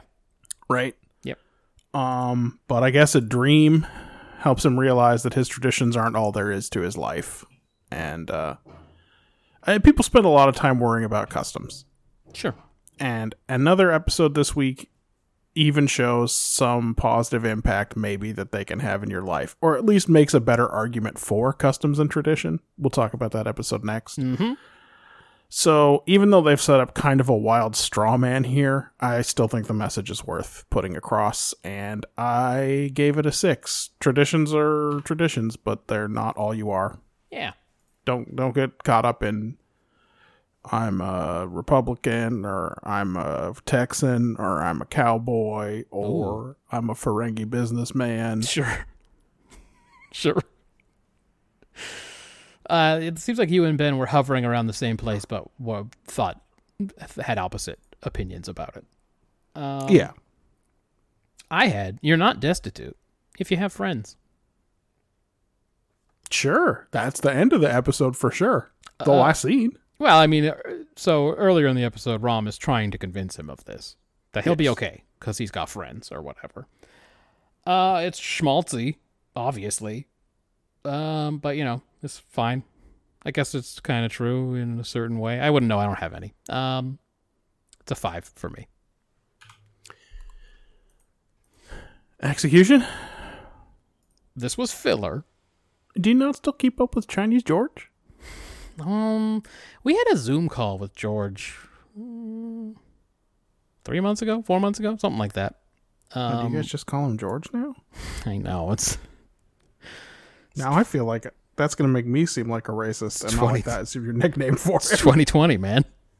it's time to learn. Time to learn your lesson. And like I said last time, I mean, we this- we all keep up with Kyle on Twitter. We all know about his child's exploits. So. yes. uh, like I said recently, it's time to have some respect for yourself. Um. Anyway, this was filler that also served to move Quark further from the nasty Ferengi culture that hopefully the writers realized was holding him back as somebody you might root for. Right. And it also explains away Nana Visitor's baby bump. Right? That's the reason that this happened. That is the purely mechanical reason for the B plot. So at least they were trying to accomplish something behind the scenes because nothing of real interest happens on screen this week. Well, and listen, I am sure that they also realized that they could probably do three or four more stories that involve that. Like, there's a bunch more B plots once you make Kira's, once you make Nana Visitor's pregnancy a part of the actual show. But there's some B plots I don't want to see that I know are coming. I have forgotten them, so don't Well- spoil it. Hey, have a good time. It's going to be a real journey. Okay. Anyway, it was a snooze. Uh, capped off with a real mushy sitcom ending. So I gave it a four. Um, boy, uh, uh, Ben is a four. Right. he says the front end is way overblown. They make uh, Shimerman do some capital A acting. Mm-hmm. Um, he says the whole premise is flawed in universe, but uh, but whatever. Um, for me, uh, I was even one less than you on Okay. execution. I have it all the way down at a three. Okay. The like I said, the B plot fully mechanical. It's weird to me that they took it all the way to Kira moves in in this episode. Yeah. I mean, again, they didn't even talk about it on screen. They're like, we have an idea. And then it cuts And they fucking away. teased it for you yeah, and then to we come keep back. you interested in this dumb B plot. and she's just moved into their guest room or whatever. Um, the idea that Garak might actually contract to kill Quark is garish. And if it's supposed to be a big joke, Garak is playing on Quark. We never see that. that's true. Um, the ending where everybody brings by half a case of whatever to restart the bar is corny, but also is it necessary? Do we need that scene? And also, have any other businesses closed on the promenade? Does Sisko and everybody step in then too? No, just the sex criminal terrorist. He's the only one It's- they bail out. everyone on the show knows that Quark uh, gets his name in the opening credits. Yeah. It's the only explanation for it. Yeah. Like we haven't seen that Klingon restaurateur in a while. Did his shop go out of business? Did everybody show up? Were they like, "Hey, I found some worms. Do you want these worms?" hey, I, uh, I was just digging around in the arboretum and like all these fucking worms. I, I just, I just thought I'd drop them off. I don't need them. Um, the real problem for this with this episode for me uh, is that Quark gets his resolve to break with Ferengi tradition and start a new way of life, not from his brother, No. Not from any character who has life experience with starting over, like Kira, or being an outcast from their society, like Garak or Worf or Odo, Mm-hmm. but from a dream. Yeah. And it's like this is becoming the major problem on Deep Space Nine now, where they have all these characters. This is a show with the most characters. They got so many. These characters all have long, detailed backstories. yeah. And so there is always somebody who could give advice, who someone could turn to for advice or perspective, and they are never a part of anyone's decision making. It's especially aggravating because you mentioned Odo. He little leagues it at the end by bringing some chairs in. Yeah, And Odo fucking like- shows up. Where do you want these chairs? and it's like Quark could have gone to talk to his, His well-established best friend in the universe, Odo, Yeah. about can what's it like to be a Ferengi but not be part of Ferengi society. Mm-hmm. Like what what what is that going to look like for me, Odo? Yep. Or you're right. During the holosuite, when Garak kept killing him, they could have had a chat about Perfect it. opportunity for Garak to talk about what it's like to not be able to go back to Cardassia and to be an outcast there, right? Now they would have to been be cheesy. stranded here on this station. They would have been cheesy. They would have had him using reverse psychology or whatever, all about how, Sure. or having him feign disappointment that he wasn't going to get to kill Quark if he.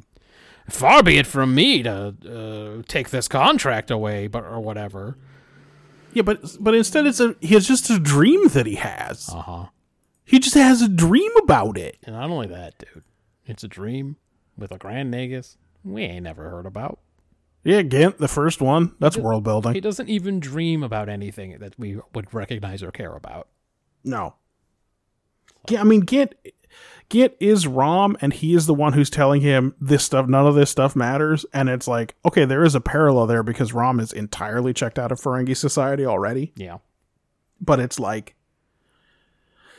it's not good. Yep. and it's it's just like I'm sick of these fucking wasted opportunities with all of these characters. It comes up all the goddamn time on this show now. Yeah, I wonder if that's because they're writing like seven of these at once, or if they just don't care. It's it must be because it's just like different writers break all the stories, and most of them don't know anything about any of the other characters. Yeah. Like they read the little dossier on Quark to write this one, whoever broke this story, and but then like they didn't, they don't know anything about Garak. Right. Yeah. Um, so it's a three for me in terms of execution. And also, I'm putting you on notice, Deep Space Nine. That's right. I know that you far and away you are the the only contender, only possible contender for best series here with the next generation. But, But like, you got a lot get it together. to. You're leaving points on the table. That's right. You're telling them this because you want them to succeed. I do. Yeah. Uh, world building. Uh, Ben really brings up the um, you can bulk buy a person's remains. Ferengi's claim jurisdiction on all Ferengi, no matter where they are. Yeah, he just walks in and tells all the Ferengi that they can't do business here anymore or whatever, even though this is DS9. But I guess Uh, he's a that's yeah, how they yeah. That's how they he's a two. Okay. Um, I'm a three. Even more stuff about the Ferengi Commerce Authority and the fucking Divine Treasury, and it's all in a dream. But I think that they want us to believe that Gint was the first Grand Nagus. Uh, although I don't think we should take it at face value when Gint tells Quark that he and a bunch of dudes he knew just made up the rules of acquisition. that is all part of the dream. That's not That's- necessarily real Correct. uh, Ferengi's future markets where you can sell your own remains is kind of a last ditch effort to get to heaven. Um, medical intervention to allow Bajorans to carry human babies, and that's really about it. But um, I guess- the Ferengi stuff is enough that it's a three. I know we're not done with Ferengis. It's going to keep coming up. I guess they're not as similar as Vulcans and humans. Like as Phlox Nah, like, seem- I don't know, seems, fine. less. Well, they got those ridges. Vulcans only have ears. That's right. Uh, I was also a three. Uh, the insurance industry is alive and well on Ferenginar. He gets that diagnosis when he's having his insurance physical. Yeah. Um, Dorek syndrome, which is 100% fatal. Uh, rule of acquisition 17. A contract is a contract is a contract, but only among Ferengi. Um, Did the rules? Does that mean that the rules of acquisition post date interstellar contact, or does it mean that there was an amendment to Rule Seventeen when they discovered some non-Ferengi? good question. Um, Bashir whips up a substitute to allow the baby to live in Kira. Uh huh. we finally learn how many slips and strips go into a bar. Now the question is, will they be consistent? anyway, it's 20 strips to a bar, 100 slips to a strip. Um, the stakes for breaking a contract on Ferenginar are pretty grim. Um, we see Quark, and again, I assume Moogie, Rom, and Nog, and maybe Gaila? Lose everything. Oh yeah, does his cousin? Does he lose that moon? I don't know because I don't know how far it goes. He says your family, but I don't. I don't Yeah, know. he doesn't say, but if it's to nine degrees or whatever, right. So I don't know. Maybe it's maybe Gaila's fine. is it to the nine degrees of consanguinity? Is what I want to know. Well, fucking write the geek and nerd who wrote this episode and see if they even remember that they did this. Um,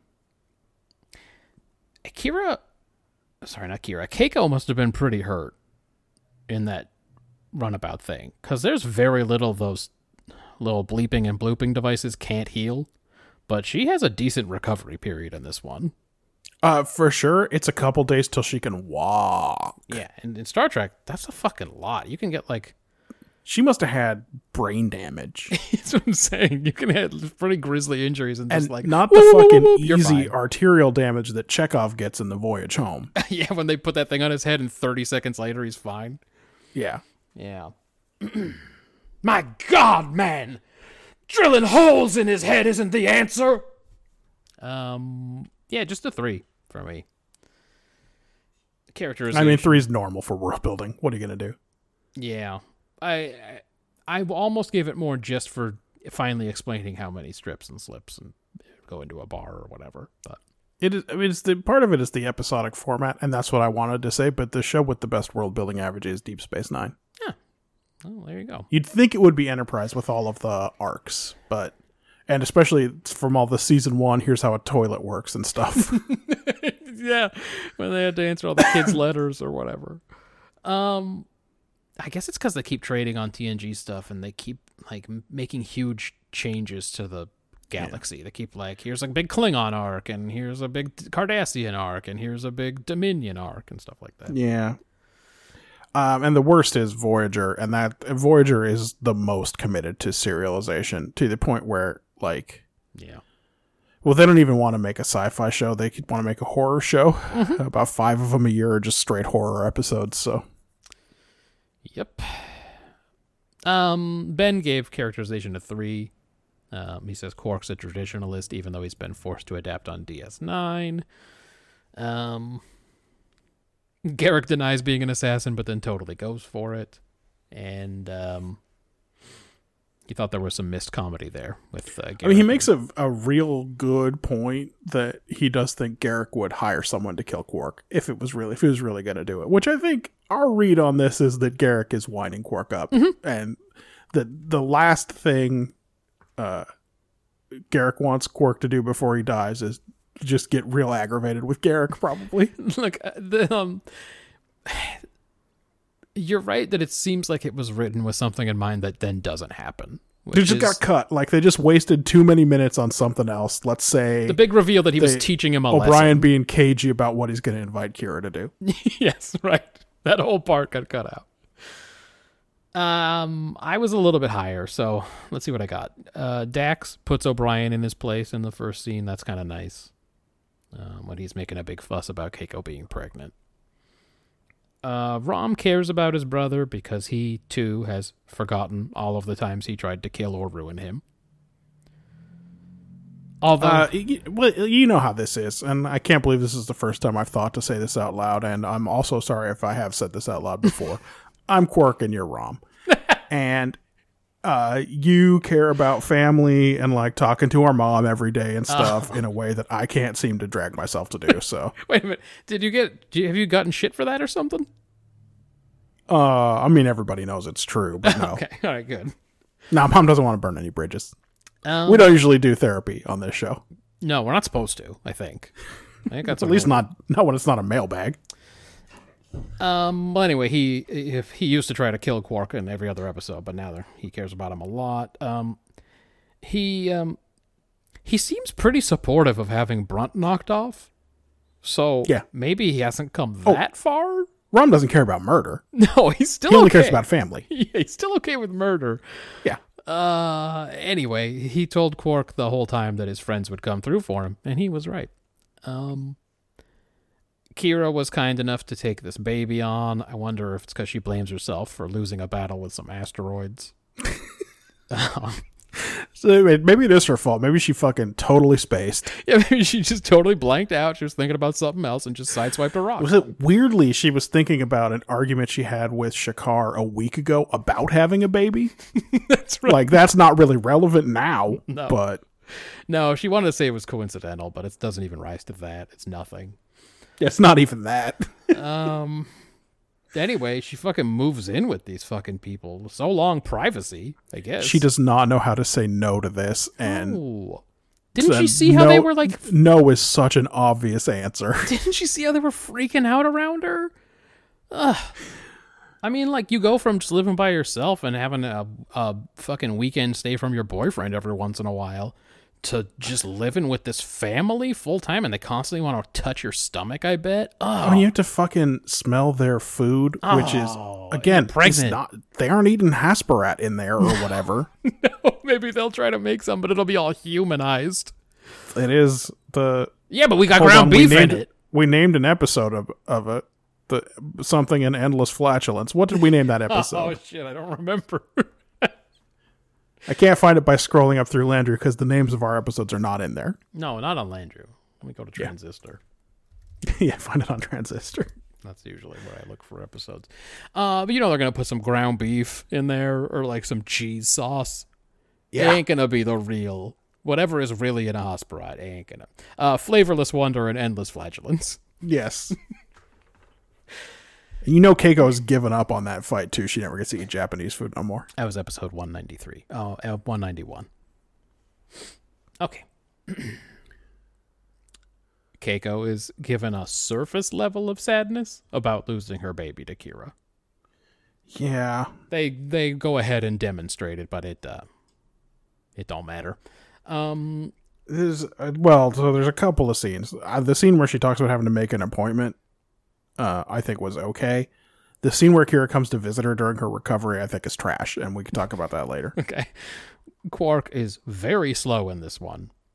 He doesn't seem to understand Brunt's whole game no, until they've gone around like four or five times on it. it is fucking inconceivable to him, even though you know he would. Well, because in Quark's mind, he probably would play this game with someone just to get a little more money out of him. Yes, he was not going to go through with the murdering part. He just wants to raise the price or whatever. Right, exactly. he he would act like he was wanted to go through with the contract just to get an extra five bars, but Yeah. Uh, now, maybe he's just overwhelmed. Uh, uh, they do show him being awakened in the night by Brunt, so maybe he's like half awake. But it takes him a very long time to understand what Brunt is there to do.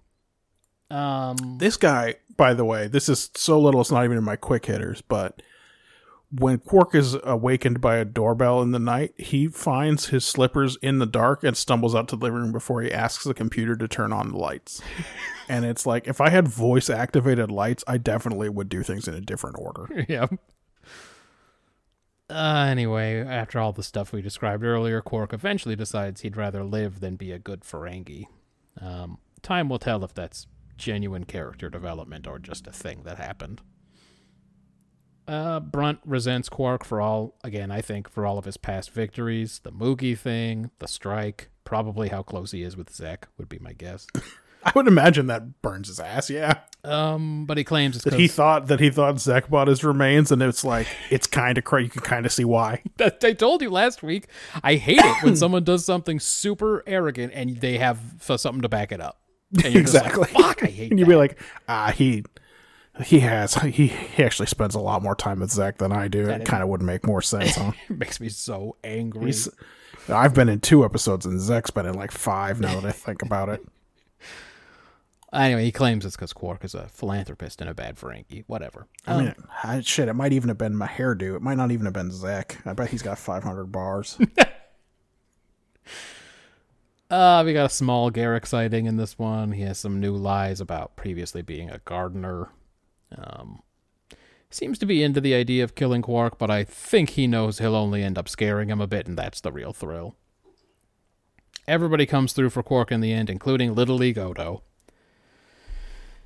I gave it a six. I'm not too far from it. Uh, the main struggle this week is Quark against his own perception of what it means to be a Ferengi. and that's also a part of his whole arc in the series um, with the unionization and his mother and everything. So definitely, this show's going to earn some points because this is a natural place on his arc and it's an advancement. Mm-hmm. I'm not hundred percent sure the scene where Kira tells Keiko it's her baby is earned or meaningful. no. It seems like they're moving through this plot real fast. They, once they decided to go through with it, they're like, all right, we just need to get this done so that she can walk around with the baby bump. That's it. Uh, Rom continues to be a good egg. Brunt is still a piece of shit. Bashir is wildly uninterested in Quark's misdiagnosis, but um, maybe he's still cranking away on the quickening. Maybe he's still trying to find a virus, a cure for that virus, or maybe he's you know caught up. I wonder if they stopped off there when they went to the Gamma Quadrant to do that survey. Hold on, let me check the exact order. Was this? Uh, do do. Where? Okay. All right. Now, so this is already after the point where Bashir had to face O'Brien and explain why he made the weird choice he made. Uh, So yeah. uh, he wasn't he wasn't like thinking about ah, I gotta go explain to this piece of shit why his baby has to stay in Kira. Um, you know, Bashir's really good with um alien diseases and stuff, but maybe he just had never read up on Dorek, so he didn't know how serious it was. Yeah, Maybe he it thought just it was like, he like- just absolutely didn't care. yeah, maybe he thought it was like arthritis or something, and he's like, "Yeah, it turns out you don't, you don't have it. You got something else. Got to go." Um, but having said that, I think this one was directed by Avery Brooks. He's barely in it. Yeah, he little leagues it. Um, it's a five for me. Okay. Quick ones. Uh, ben asks if they changed the model for the station because it looked more bronzy. I didn't notice that. I don't know. Uh, I have some quick ones. Uh, Rom convinces Quark to sell his remains on the Ferengi Future Exchange. Uh, that's a three button press operation on that random terminal in the bar. It did appear that that's all they needed to get started for sure. And then the fucking one screen is showing like uh, Quark's fucking baseball card up in the corner, like that was up going alongside the listing. Maybe Rom had already done the legwork on that. Maybe he was just ready to go. Uh, I know this is all spur of the moment, this uh, baby swap, but Kira couldn't knock up a less terrifying way to explain what was happening to O'Brien.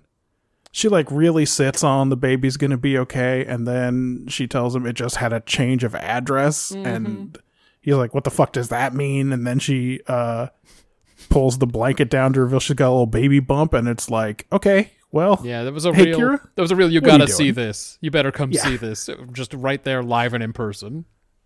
Come Uh, see Kira perform her greatest hits. Hey, you better come see this. And the baby's okay. It just had a change of address. Fucking bitch. they have O'Brien say the line, Major Kira is going to have my baby. and I 100% assumed that that line was put in there so that they could cut a trailer for this episode. Yes, hundred percent. That's 100% a trailer line. And right? after seven days, Major Kira's to have my baby. UPN's fucking Super Tuesdays. I don't know what the fuck they. Garbage. um, Sisko is really playing peacemaker here while Bashir explains. Like he's like, I needed to put the baby in someone, and Sisko's like, ha ha ha, ha. Oh, we think you made the right choice, Doctor. Does he think O'Brien was going to haul off and hit him? Why is he standing in the middle of these two and trying to smooth it over? Oh, that's all right. That's all right, isn't it? Isn't it, Chief? That's okay, huh? Yeah, he definitely like this thought. piece of shit got in a fight with Worf about unionization. he definitely could take a take a swing at Bashir about this. he definitely thought that O'Brien two from Four Hours in the Future was about to fucking blast half the station or something. you know he doesn't trust this O'Brien. It's not his. It's not the real O'Brien, and this guy is real fast and loose with a setting sixteen on a phaser. he turned it up to sixteen. Listen, man, he didn't want to take any chances. Even No, if he missed his whole head with that shot, it was going to blow out the wall and suck him into space. I get that. You don't want to botch the job and end up, you know, with some kind of disability. But sixteen feels like a lot. Yeah, that's what happened to the guy who played the camp commandant on Malcolm in the Middle. Oh, he tried to kill himself and whoopsied. He had a real grim end. He'd lost a a foot to diabetes, and they were going to take him in to take another foot, and he whoopsie to gun suicide and ended up blind too. Hey, dude. Uh, this is supposed to be a fun romp through the universe of Star Trek. Anyway, that's why you use uh, setting 16 on the phaser. Yeah, that's what I'm saying. I get it. I do understand it. It's just a lot. Hey man, the uh, soft light and low cut on Keiko in this Kira scene made me think there was going to be a lesbian romance angle here at the least appropriate time, and I 100% didn't trust the writers to not do it. Dude, you are not wrong. I thought to myself, oh man, I uh, this just seems like you could make this movie. It's like based. It's like takes place in the near future, and this they have an accident, and this lady's having this other lady's baby. But then also they some les kind out. of single white female. yeah, also they les out, and then it becomes a real thriller. And yes, she turns Yeah. out to be crazy, and that's that. Exactly. Yeah, That's how they shot that scene. I was in full agreement. And like the whole lines are like Kira comes in and Keiko's like, You're doing an amazing thing, but she looks sad. And then Kira takes Keiko's hand, puts on her belly, and says, This is your child. That's right. And it, I was like, Oh, Brian better watch his back. Man, what?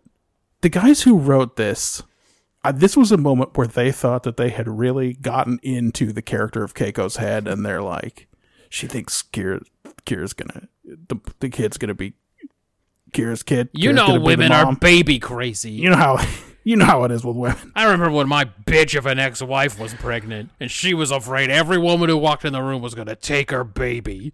And the fucking Vaseline lens and the how melodramatic that scene is, I thought was uh, not successful. Yeah, I agree. Oh, and also the lesbian romance thing, like you said, the the single white female of Deep Space Nine. yeah. Um, then I thought maybe we were gonna have a reverse Christmas Carol where Brunt was here to teach Quark to be Scrooge. Oh, that would have been something. It wouldn't have scored much, but Uh, maybe Kira could come by every evening, says Miles O'Brien, who's been barking up this tree for a long time. that's right. Yeah, this ain't a new, ain't a new thing. He used to say Dax, but Kira, uh, Keiko, Keiko caught on. she did. He downgraded to Kira. Um, uh, not pictured when Quark asks Garak to kill him. Garak is immediately workaholic style torqued. That's right. If they'd cut, if they just shot a little lower. Just done a, all of a sudden cut to the wide shot and he's fully torqued. Uh, yeah. And then there was a moment here where there was a real strong parallel. This is one of these things where every week we discover that two episodes are like strangely related. Some, uh, And- sometimes more than two. We, I, I was listening to an old episode not that long ago, and there were four time travel episodes in the same week, and we were very annoyed. that must have been the worst week. It wasn't good to watch. May not have been the worst scoring. Yeah. Um, but yeah, the parallel this week was Quark uh, going through with his own death to not break with Ferengi tradition. So I was like, well, that's very similar to another episode this very week. Mm-hmm. Uh, Kira has never seen Misery or any art really because of the camps, but she still gets a pretty bad vibe at the O'Briens. I mean, if she caught that bad vibe, why is she moving in? I'm just, I, I caught it. I saw what was happening. I went, oh boy, you got to run away from these people. Do you take a look at the room they put together for her? I mean, I don't really want to look at it. Why? they are giving her a 30 inch wide bed 45 inches off the floor she's gonna lose that baby rolling off of it in the middle of the night Well, they were. I guess they wanted to make it entirely clear that she wasn't going to be seeing Shakaar. it's it is like a hospital bed without the sides She's not getting fucking plowed with my baby in her. oh exactly Said. they're not giving her a bed big enough for Shakaar to have what they i'm sure consider deviant pregnant sex with her That's right. Oh, O'Brien's mom told him all the things he needed to know. I assume his dad was dead, right? Doesn't that make sense? His mom told him all the things he needed to know about sex, and it was all based on the Catholic Church or whatever. i think he said his parents are alive but i do love the idea that his dad is dead I just assumed. Uh, everyone has gifts for Quark. Also, replicators exist. What are Quark's costs? I- is- what does it mean that Bashir is bringing him a case, half a case of brandy? Yes. Like, I guess it might take a while to replicate all the chairs and tables that they're moving in from somewhere, but like, you know, from somewhere on this empty station.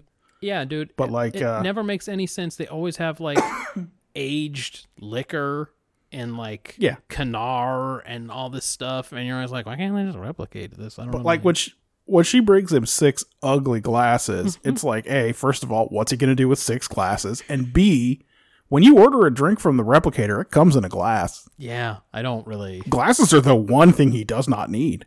It really doesn't matter. He just probably just puts it right back in the replicator. He doesn't clean them. Yeah. Probably just says delete one glass. I gave best actor to Quark. I gave worst actor to Molly, but that's unfair. So maybe where do you want the chairs, Odo? Yeah. Um, my only quick hitter was just asking what was up with that asteroid field. That's all. I just didn't, I never understood why they were in an asteroid field over there. But It doesn't make any sense.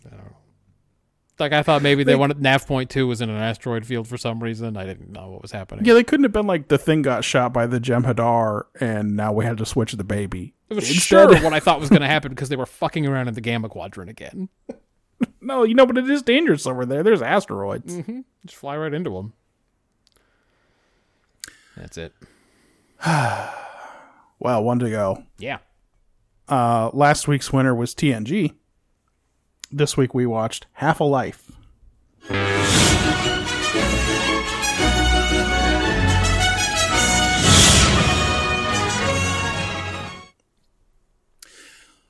Deanna Troy kicks us off with a personal log because her mother is on board. Great. And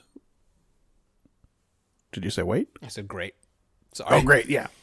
well, Picard feels the same way because we see him nervously peeking out of a turbo lift, but it's no good. She ambushes him right away. It's true. This episode starts off with a light touch and then becomes very melodramatic. yes. Enterprise is uh, making first contact with the reclusive people of Kaelon 2 in the person of their lead scientist, Dr. Timicin. Just a huge bitch. Just a fucking. What did I write here? I called him a beef nerd with cheese. This Yeah. dude is beefy.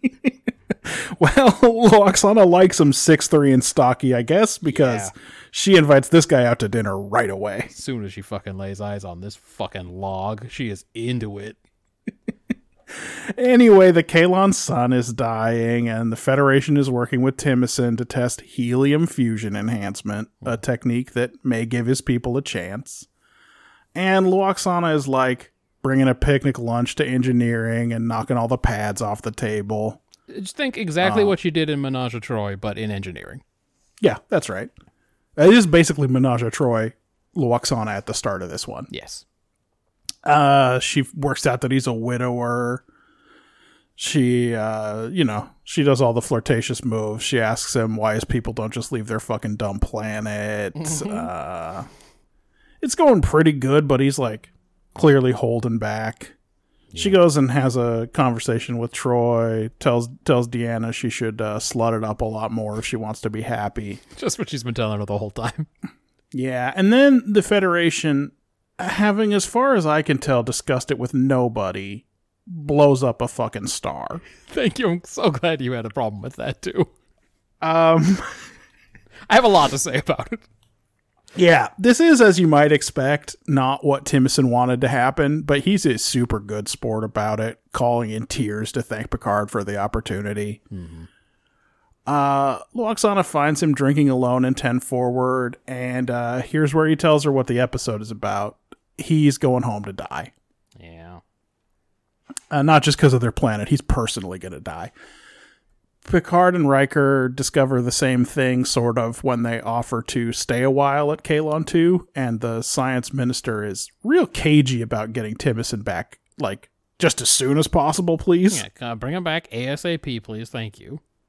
Don't don't like waste a don't, don't like waste a day on it. It's Dude. not just get him right away. What's going on? Has this guy got Dorek syndrome or something? no, yeah, well, Lwaxana comes in and tells them that the deal is this. When they turn 60, the people of Kaelon 2 kill themselves, and she finds it utterly lousy. Yeah. She wants Picard to interfere. He tells her how great the Prime Directive is at protecting him personally from awkward situations. Uh-huh. It protects one like a magic throws a- cloak for sure. Yeah, basically, she goes and throws a fit in the transporter room when Smiley won't beam her down so she can make a scene. Uh huh. Um, eventually, she goes to talk to Timicin again, and um, he blasts her. I have to imagine powerfully. Oh hell yeah, dude! They even give us the implied sex with their fucking clothes all changed and everything. Uh huh. Yeah. In the morning, he starts telling her about how the resolution is a great thing and people get to die with dignity while they still have their faculty about them. They have a big argument about the responsibilities of elder care, the value that the elderly still have, the arbitrariness of the age limit, the benefit of growing up with elders in your life, the value of tradition. Bro, it felt like a real argument. It was a, a real argument between two adult characters. They covered Um, everything and they didn't get shouty. Exactly. Um, eventually, she tries to convince him that no one is better qualified to continue his research than he is, and she asks, "Why is it not just your planet's time to die too? Why is this different?" Yeah.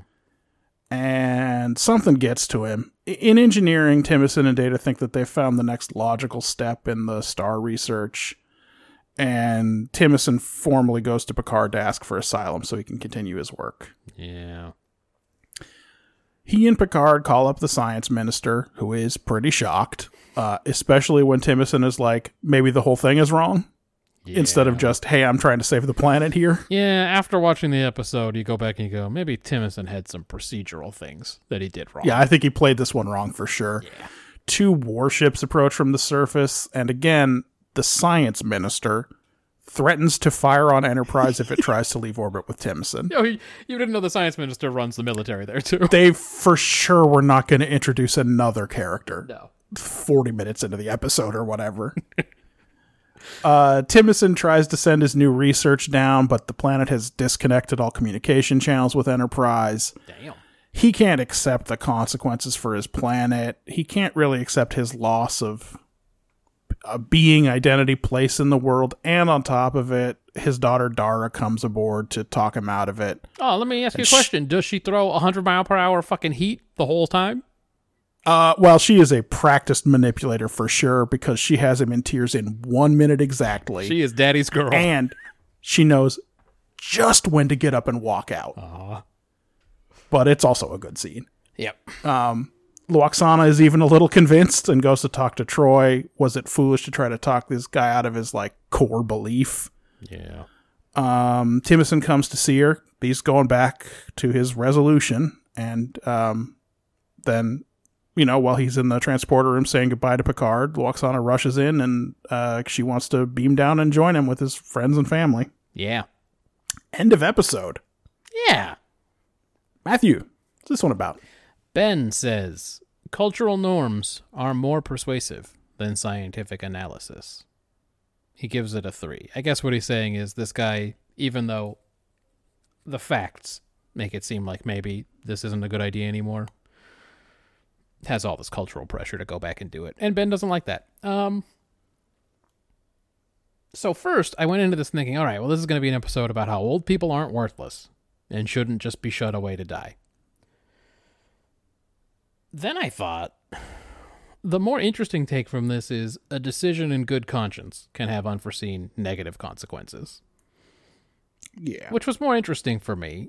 I think that's what the episode's really about. Like, is it always courageous and right and good to move forward doing what you what you believe in despite resistance?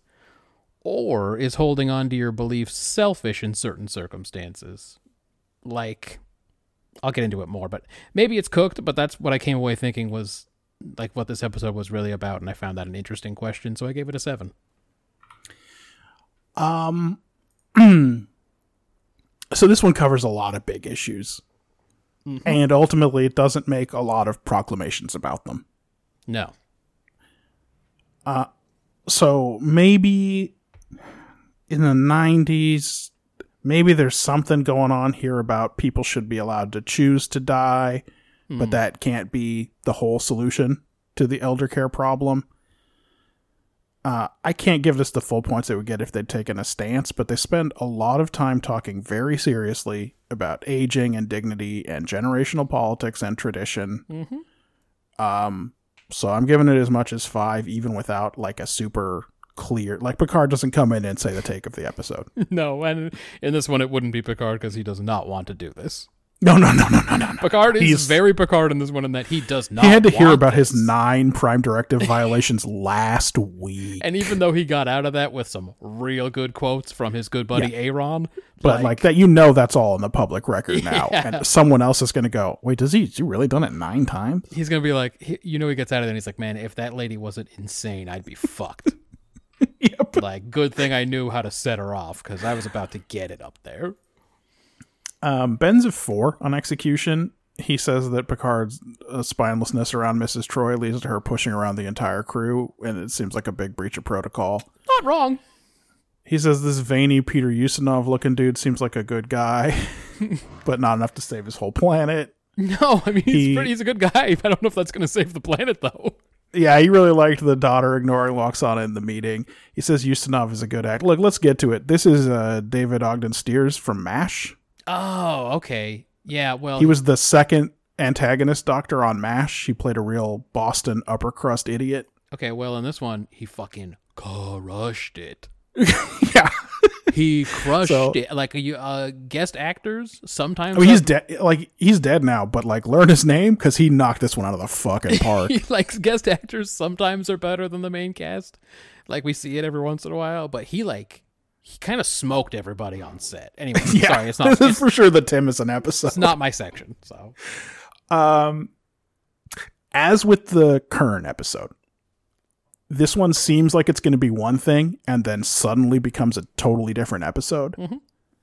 Like it's like you said, it starts out as a real lighthearted romp where Lwaxana's going to irritate everyone, but ultimately help Timicin work through his failure with the helium enhancement, and then it fucking pivots and becomes something much more serious yep.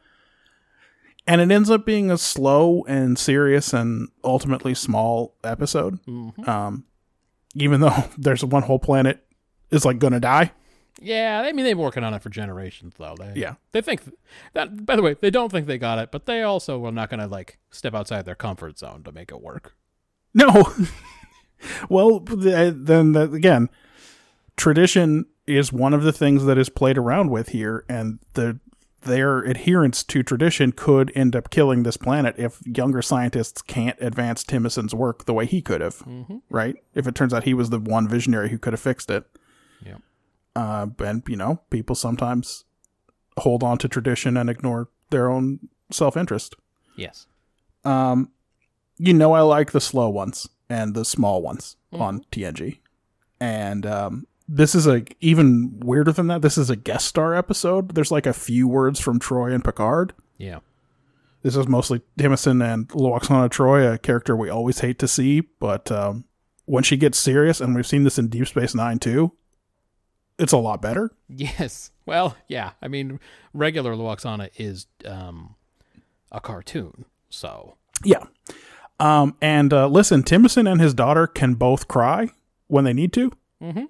Like they have that acting ability. And uh, do you want to see Riker try that if he's shoehorned into this story? God, I don't know. Have we ever seen Riker try to cry? I don't think we have. I don't I cannot.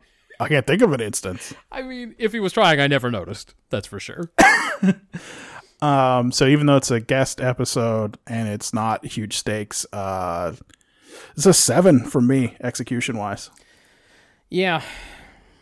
Uh, just to go back to my take, I sort of look at this like the argument I was making about is it always the right thing to do to move forward with your beliefs, even if you like think you're doing the right thing, the negative consequences it might have. I always think of that as like the old Liu Bei versus Cao Cao quandary.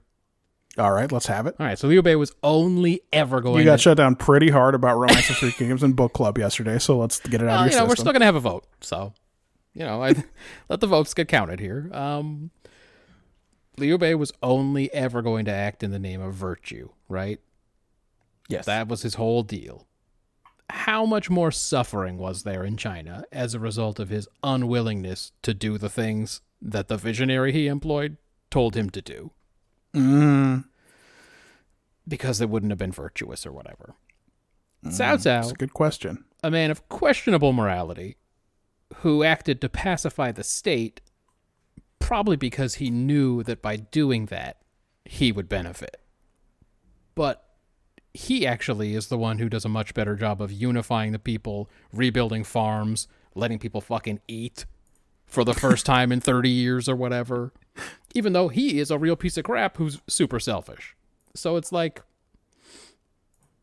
Timicin makes a decision in the end, and like you said, I don't think the writers do. But Timicin decides in the end that he's gonna cause so many fucking problems by standing up for what he thinks is right, and like it's not the time. Like maybe someone else And- someday will be able to do this, but it's not for me. Right. Problems for the people, problems for his daughter. Like I think uh his daughter saying, "Where are you going to be buried?" Yep, you Like- won't be buried next to mom. I won't be buried next to you. Right. I think that gets to him. Yeah. Man, I say this. Uh, I think every time we do one of these, thank God TNG did this episode and not one of the other shows. Can you imagine Voyager fucking trying to do this one and it's like Fucking wow, there's no there's no Lwaxana. tr- Like I don't even know how I don't even know how this would fit. No. What framework this would be. well, Jam you- would just be like, "Good, let him die." You'd have to change it from being too old because there's no one old enough on Voyager to like get into a romance with an oldie. But, but yeah, imagine like Harry Kim trying to convince his love interest of the week to stay alive or whatever. Do you remember when Janeway wanted to uh, keep that uh, Undyne guy around and 709 fucking or Tuvok, I forget, beamed him over to the Hirogen or whatever? Yeah, that was like, seven. Look, eat, look, eat shit. We had to do it. yeah. Well, anyway, Can you imagine, like, Janeway would be like, yeah, I'm going to grant you asylum, and then fucking Chakotay just beams him down or whatever? Yeah. Anyway, we're treated to a long, quiet scene where Lwaxana and Timicin argue the whole thing out. One long scene, no cuts, where they just talk out the issue about does this make sense? Are you only doing this because it's tradition? But what about the value of those traditions, etc., etc.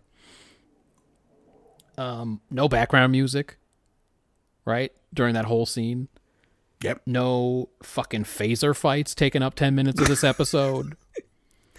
Just like passionate dialogue, like a weirdly sci fi one act play. Yeah. And that scene makes the whole episode. And we've talked a couple of times about when his daughter shows up. That's the second best scene in this episode. Michelle Forbes comes in, and despite her crazy hairdo, That's right. Her very distracting physical appearance. like make no mistakes, she's she walks in with a Star Trek hairdo. yes. but she just lights that scene up and we get this fucking quiet ending that only TNG can deliver. They did not change this guy's mind. They did not start a revolution. They didn't start a war. They returned him to his people, and everyone's going to have to deal with what that means. Yeah. Like, in their own way. Lwaxana's going to have to deal with it. You know, like, they didn't do a Kirk and change society, and they didn't do a Voyager and make an enemy. There's a thing where at the end, Timison tells Picard, when it's time to do another experiment, I will encourage my people to contact the Federation again. Mm-hmm. But it's like, and then they both pause, and it's like what Timicin is not saying is, well, actually, I'll be dead in three days, but I'll leave a note to that effect or whatever. And I hope, now that I think about it, they just launched warships up here, and So maybe they won't want to deal with you again at all. Yep, they've And already maybe my people will die because of that. they, they talk many times about what a xenophobic people they are and um it's i think it's pretty clear that the relationship's already soured. Yeah. they ain't sending up those warships and then like in 10 years from now they're going to be like remember those cool dudes the federation? Especially because like these dudes keep turning over at 60 science minister B'Tardat is probably going to be running the whole fucking show in five years. Yeah. And uh, he ain't he ain't going to be a big fan of the federation. Um yeah i gave it an 8 cuz i just think like I, star trek is bad Well, that's very clear but TNG is also very clearly like th- the thinking man Star Trek. It's where you can have like a calm, measured scene where the dialogue is the star and the actors are the stars, and you don't get a lot of extra shit. right up to the right up until the movies right up until the movies, which are nonsense and action schlock. Um, Anyway, yeah. So eight for me. Um, moving into world building, Ben gave it a four. He says um, shields must be pretty badass because even on these little torpedoes, they can penetrate a red giant star's core. Yep. Yeah, well, later on, when they, when they find the ability to have shields that allow you to like sit near, very near a sun, they act like it's a real big deal. So I mean, honestly, it's the not the hardest part of the star, the surface. Right. Um. Anyway, the stuff about the sun dying. Um. He says that it seems like they're very much in a society where scarcity exists. I I don't know. Um. Uh, well, mean, they did. They at least were at the time of the resolution, right? Yeah, but Like, now it seems like maybe it's it wasn't food scarcity, but they definitely did not have a solution. It was to the point where they couldn't take care of old people anymore. Right. Um, I was a little bit less. So there's Kaelon 2, you know, aliens of the week. And their whole scene. Yeah. Generations of scientists have been trying to fix their dying sun. That's better than I remembered, by the way. You thought it was all Timicin. Well, yeah, I thought it was like an unrealistically short time frame. Like one, they noticed their son was dead, but it didn't kill Right. everyone on their planet or whatever. Um, during the engineering meeting, the warp core was strobing like crazy, and I couldn't look at it. Is that what it looks like when they're warping? yeah, it did. The faster they go, the faster it strobes. I hate that. I, yeah, it sucks. I, would it must. not. It would really suck to work in there. Hey, yo, hopefully they've cured migraines in the future, because This is- otherwise I can't work in engineering. This is why Picard routinely orders warp two because it's like at warp two it's like thumb thumb thumb, but at warp five it's like thumb thumb thumb thumb thumb thumb, thumb and Geordi gets a terrible migraine. Yeah, it's not great in there. Um, Lwaxana can't read these aliens' minds. They gotta kill, Nope. kill themselves at age 60 so they don't become a burden to society and their families. All the stuff about the resolution. Um, nobody on Enterprise had ever heard of the resolution. No. And as always, I have to say, why are they working with these people that they f- don't know fundamental shit about? like, they would have to come up at some time. it is this one big gotcha. Yeah, even Data's like, I don't know, we just didn't know that much. They're secretive. They're they're so secretive you don't know big stuff about them. Like, why are you working with them anyway? Um, okay, so they just found a random star. No, it had, it's a pretty good match for the star that um that the, the Right, that matches the on two the characteristics of the star they're trying to fix, and they decided to shoot the fuck out of it with some torps. And if it blows up, I guess that's just fine, huh? Even if it doesn't blow up, it's going to become a whole different kind of star. Yeah. No wonder people hate the Federation. It is. It's fucking bad. It's buck wild. Who knows what impact the destruction of that star would have on this part of space? Like, that's such an insane. It's like if you just went, well, we're just gonna see if we can like blow up Antarctica. Like, what if we do it? What if we did it? Like, what would it? That's pretty. That's not a big deal. We're not trying to blow it up, but like, what if we blow it up? That'd be okay, right? I just think you can't just go around blowing up stars. Come on, guys. Oh, oh, But it's like, oh man. I mean, okay, we're, we're we have more to say. This is just world building. Yeah. Um O'Brien locks that transporter down when he leaves. locks Anna in the room with it. I like that they finally did that. Cause you know there've been scenes where people beam down and you were like, God, they don't keep that thing locked, huh?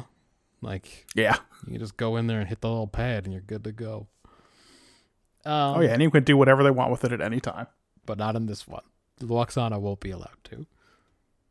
Anyway, nearly everything of note this week is about the alien of the week, and that's why I can't give it like a ton of points. There's no way It- after you leave this episode do you think we're ever going to see these fuckers again. Yeah, it is. It is the toughest part uh, points wise. So I only gave it a two.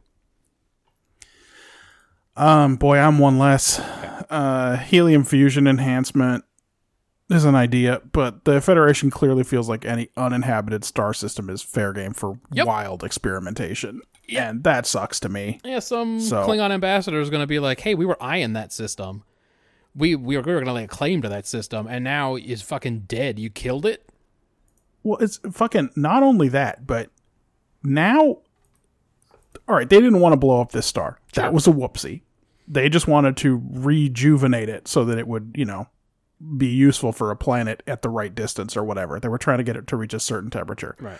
But they did blow up a star. Which might have some. um You have to hide And that if information. If you're the fucking Klingons or Romulans or whatever, you're like, hey, these guys have a weapon that can blow up a star now. uh huh. Yeah, it's a real Genesis situation. You did it. Maybe for cool we science. should start working on our own Yes. star killing weapon. hey, y'all heard about the Tox Uthat? Well, Federation and reinvented it accidentally, and True. uh, they did talk about how its mythical power was that could even stop fusion within a star or whatever. uh huh, And Yeah. then the the Geordi's like, I can do that in like three days. yeah. You want to do so, that? I can do it. Just wild consequences should come from this, and we're just never going to hear about him again. God, that's yeah, that's a real problem.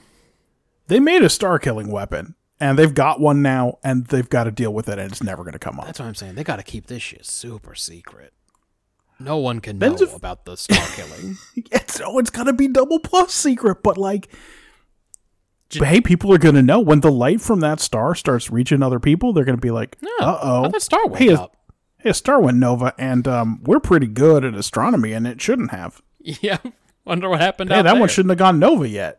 And also, next week's J'Dan is gonna come in and just fucking spy on Starfleet because the Enterprise has no security. I don't know if you noticed. It's real bad. um, Ben's a four for characterization. okay. He says it's sort of a weird character trait slash maybe flaw that Picard can't deal with strong women in social situations. It's one of the many things about him that is odd. Yeah, Kids, Um, women, he's not good with any of that stuff. he says it's consistent, but he doesn't. He maybe doesn't love it. Yeah. Um, for me, characterization wise, if Lwaxana wasn't around, who would have interfered in this guy's death and set up the central conflict for him? It feels like a Beverly move, but It could only have been Crusher. That is correct. yeah, maybe they would have had to age him down, or maybe they wouldn't have cared. I don't know. Is this a better episode of Crusher Falls for Timicin? I know she's younger than Lwaxana, but this dude is like Picard's age, so Yeah, whatever. I mean, maybe. I guess we probably think. Do we think Gates McFadden is a better serious actor than Majel Barrett? I mean, I mean, I think be- before we'd seen this scene, yeah, I guess if we were true. watching this in real time and we, all we'd seen Lwaxana do was uh, Mr. Wolf. Haven and Menage Troi it up, we probably might. Yeah, I I think we'd rather see Bev do it. But then it's so yeah. Then it's one of those times where you're like, and then she fucked that dude. But I don't know. We never talked about that guy ever again. Like, that was it. he went off and killed himself, and she never brought it up even one more time. Yeah. Anyway, Picard is super conciliatory. Lets Timicin know he'll fight these two Kivas Fajo ships if he has to. Yeah, when they came up, he didn't go. It's Kivas Vajo. one one more time, the guys in the transporter room, and Picard's like, "I, I, I really would have a hard time if I thought you were just doing this because you didn't want me to have to deal with these two ships." It's nice of him. Yeah. Um, which is also very diplomatic. But again, he does hide behind the Prime Directive like a coward. Yeah, and again, he, he Um, again he's hoping the guy will say, "Don't worry about it. I have to go do this." Like, Yeah. he's he offers that last part again. He's like, "Hey, He really, he really needs Timicin to meet him halfway. for my conscience, I want you to say it's not because of me, but I also don't want you to go back on your decision." yeah. Yeah. Uh, Troi lets her mom talk it out, but it's kind of a two man show with two guest stars. Um, so you know, it's just a four for characterization for me. It just weren't opportunities really. Yep, uh, we were all aligned. I gave it a four. Um, Lwaxana sucks as always. Just inserts herself into everything in this episode, and everybody is already hella stressed about shit. Like this is a stressful mission, and she just fucking shows up and starts getting in everyone's fucking way. Um, then she's f- immediately way into this big stew of beef for some reason. as soon as he fucking shows up, she's like, "Fuck." I want to get in that outfit. What is he wearing? I want in it. Oh, she. You know what? Just like in the holodeck in the fucking Big Goodbye or whatever, she can't read his mind, and she that makes her fucking horny. She's into it unless it's Damon, whatever his name was. Yeah. Um. Then she fucking shouts at O'Brien and everybody else like a real space Karen. I know that's reserved for somebody else, that nickname, but when I saw her on the transporter pad not getting her way for the first time ever, I space Karen was the only thing that popped into my head. Um, yeah. Well, she's aristocracy, and she even gets treated uh, pretty well on the Federation, uh, on the Enterprise, because she's technically an ambassador. Mm-hmm. But Yeah, like, she gets uh, to she gets to go and meet this guy in the first place because she's like she has ambassadorial status or whatever. right. Uh, anyway, I guess she's in the beginning. She's supposed to be feeling old and vulnerable herself, which is why this hits her so hard. Maybe it's because she's already in love with the dude. I don't know. Um, O'Brien's job, as we've discussed, sucks. His job sucks. So This was not his favorite ten minutes for sure. Having to wait till Troi came down there while getting yelled at. God. He's like, I work with these people and I got to deal with their moms and they're going to be embarrassed about it and I'm going to be embarrassed about it. Like, this lady visits all the time. She might remember that I wouldn't do the thing for her. She's always here. Crusher peeked her head in the other day. I had to make it like triple sure she wasn't going to give me a brain scan later. So like, I asked her like six times if she was looking for anybody. Um, I really liked when Troi said, no, it applies to him. Yes. When fucking Space Karen says that his rules don't apply to her. Right. Um, Beverly Little Leagued it on the bridge. Yeah, she had literally one line, Bro. which was to shepherd him away. There is no reason for her to be up there. Like, they don't say anything. She- She's just there. She had another line that got cut. There's another scene she had a line in that got cut, but yeah, it was for sure weird that she was suddenly in the episode. they walk out and she's just out there on the bridge. I was like, huh? What's she doing up there? Uh, Picard spends the episode politely doing what he's told by Yes. anyone who comes into his orbit. Just whoever comes in and tells him to do something, he politely does it. He's in full diplomacy mode this week. Yeah. So four for me. Um, quick hitters. Um. So Ben says he totally forgot that this is Majel Barrett Roddenberry and how all over the show she is. I don't know what he means by that. Did he forget that she was in this episode, I wonder. or that that's who played Troi's mom? Yeah, maybe that's it. I don't know. Uh, for me, Counselor Troi's log to open the episode is such a bad omen. I was Oh, it's not great. I was so worried. I was like, Like, oh. here's the thing. I, I rewatched this episode about Jesus almost five years ago now, and I so I knew it was better than um yeah, than you would believe from just hearing the description. yeah. I remembered it being okay, and then that happened, and I went, "Oh, did I have I misremembered? Is this is Yeah, am, this I- episode? is- am I going to be wrong about it? Yeah, Because she gives a real, even worse Chief Engineer Logan's on his way to the bridge log report. yes.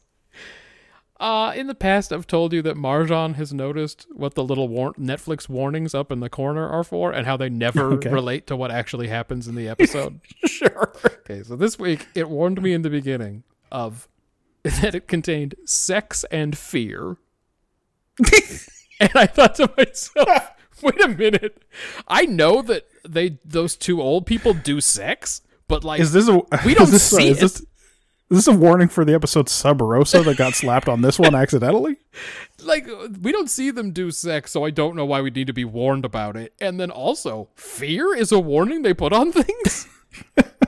It feels like you wouldn't be able to do a lot of plots if you had to worry about not putting fear in an episode. I don't even know what the fear warning would be for for this one. don't maybe if you're old this would trigger you in some I way I guess fear that you're going to get shipped off to die. yeah i don't know but as always i went well that's not right whatever this warning is for it's not right he didn't even talk about how robots used to steal old people's medicine or anything. So no i listen to rap music um uh, let's see best actor candidate this uh beef and nerd with cheese timicin he killed it out there um Riker Riker shouts at Picard, "We need to get out of here." Bro, if you're so worried about it, just give the order yourself. exactly, You outrank the helmsman. Yeah, He's expecting Picard's not going to be like, you know, it was really my place to say, don't let that exploding star kill us. just He just looks right at him and shouts in his face. Oh, uh, sorry, that's the fear. Oh, that's right. Yeah. Now was sh- afraid of that star. I get it now. That's uh, well placed. Um, I just sometimes he looks at Picard and says things, and I think, why do they even need him? Like, what is he there for? Like, How come he's always on the bridge when Picard is? Why isn't he just like working the second shift? it was not that long ago. He just looked over at Picard and went, nothing. After they after they shot a, after they shot that probe that did barnacling all good, and, and they shot it for a long time, and then the phaser beam stopped, and everyone knew nothing had happened, and they were all just looking down like, ah, what do we do? And he finally goes, nothing. he really, Matthew, he It's some kind of probe, he says earlier. he starts this series like one of those uh, original battle droids from the Phantom Menace that's saying Roger, Roger and being sarcastic about sending him off to the camps or whatever. Sure. And by this point, he's become the B two battle droid saying what that that nothing. I just, I just. When he looks at the obvious probe Kind of probe. on the view screen, looks like some kind of probe. What the hell's happening? Anyway, Listen, he had a lot of success very early on on his tenure with the Enterprise by saying those apples weren't there. do you guys remember when I picked off those apples that weren't there? Saved now he us just all. says obvious things in case other people didn't notice. saved us from Q. I saved uh, those aliens from the Groppler. He was gonna grapple them. anyway. Uh, and then again, Michelle Forbes comes in here just throwing 100 miles per hour. Just gets in there with her dumb hair and just fucking cries on command and gives an emotional performance and walks out. And you just go, huh. And I think working with that uh, Beef Lord, Mr. Beef, like probably made her think Star Trek was good. And that's why she Oh, this is why back. she took the role. We know this is how she got the role of Ro Laren and why they Mm-hmm. wrote it for her, but this is why she took the role because she thought uh, David Ogden Stiers was going to be around every week being her dad. Or like that was the quality of people she she was was, like, going huh. to be working with. I thought my name was Dara, but I guess They changed it. I guess it's Ro Laren. Okay, that's cool. As long as he, as long as I get have all these great scenes with my dad about tradition and what, I'm a different character. Oh, I just what think this other tall guy's yelling at me about wearing an earring. it must have been that she was going to work with quality actors or something because we know she turns down role a, a continuing role in the Star Trek universe. And she must have finally figured out that it is not like that every week at all. How much goddamn money would she have made if she had if Ro Laren had been the executive officer on Deep Space Nine? And honestly, it's not even about money as much as it's about like if you're a regular on Star Trek, your life is set. Yeah. You just do the circuit forever.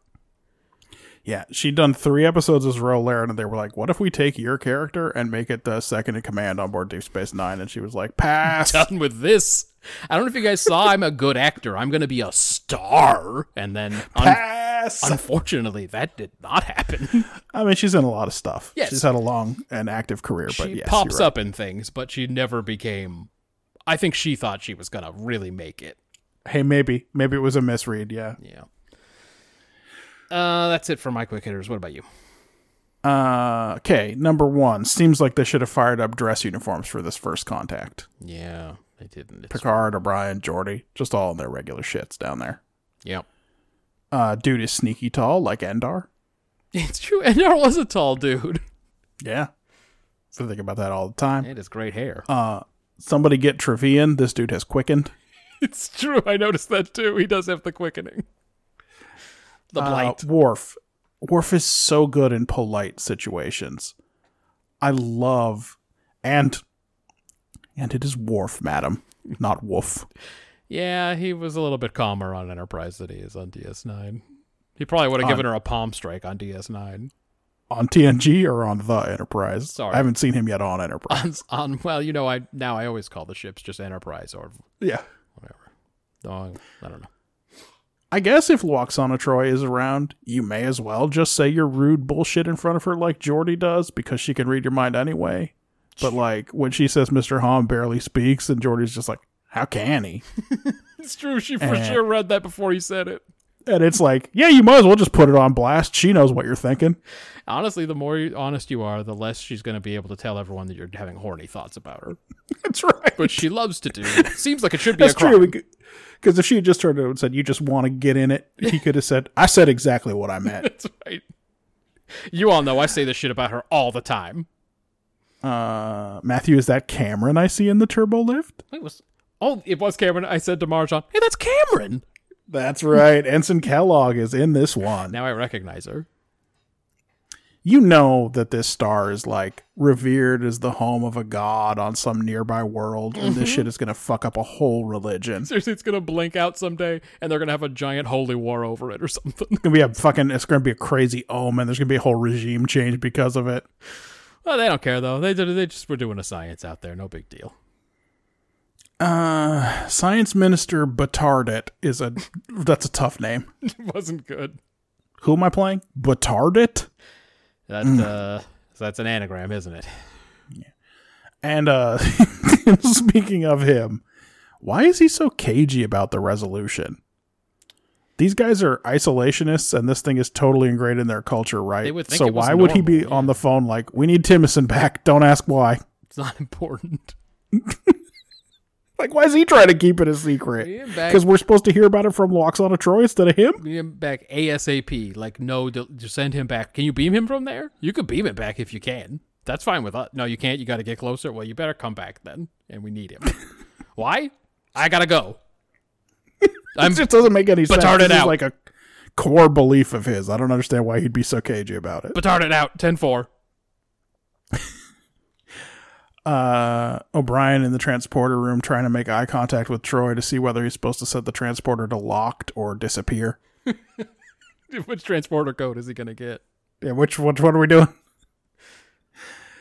Uh, during the good scene, uh, Troi asks for oskoids, and the thing just gives her like a half a dozen or eight oskoids laid out on a plate, all fancy style, and I was just like, can you imagine a computer not being like, how many fucking oskoids do you want? Yeah. What temperature are these? In what oskoids? container?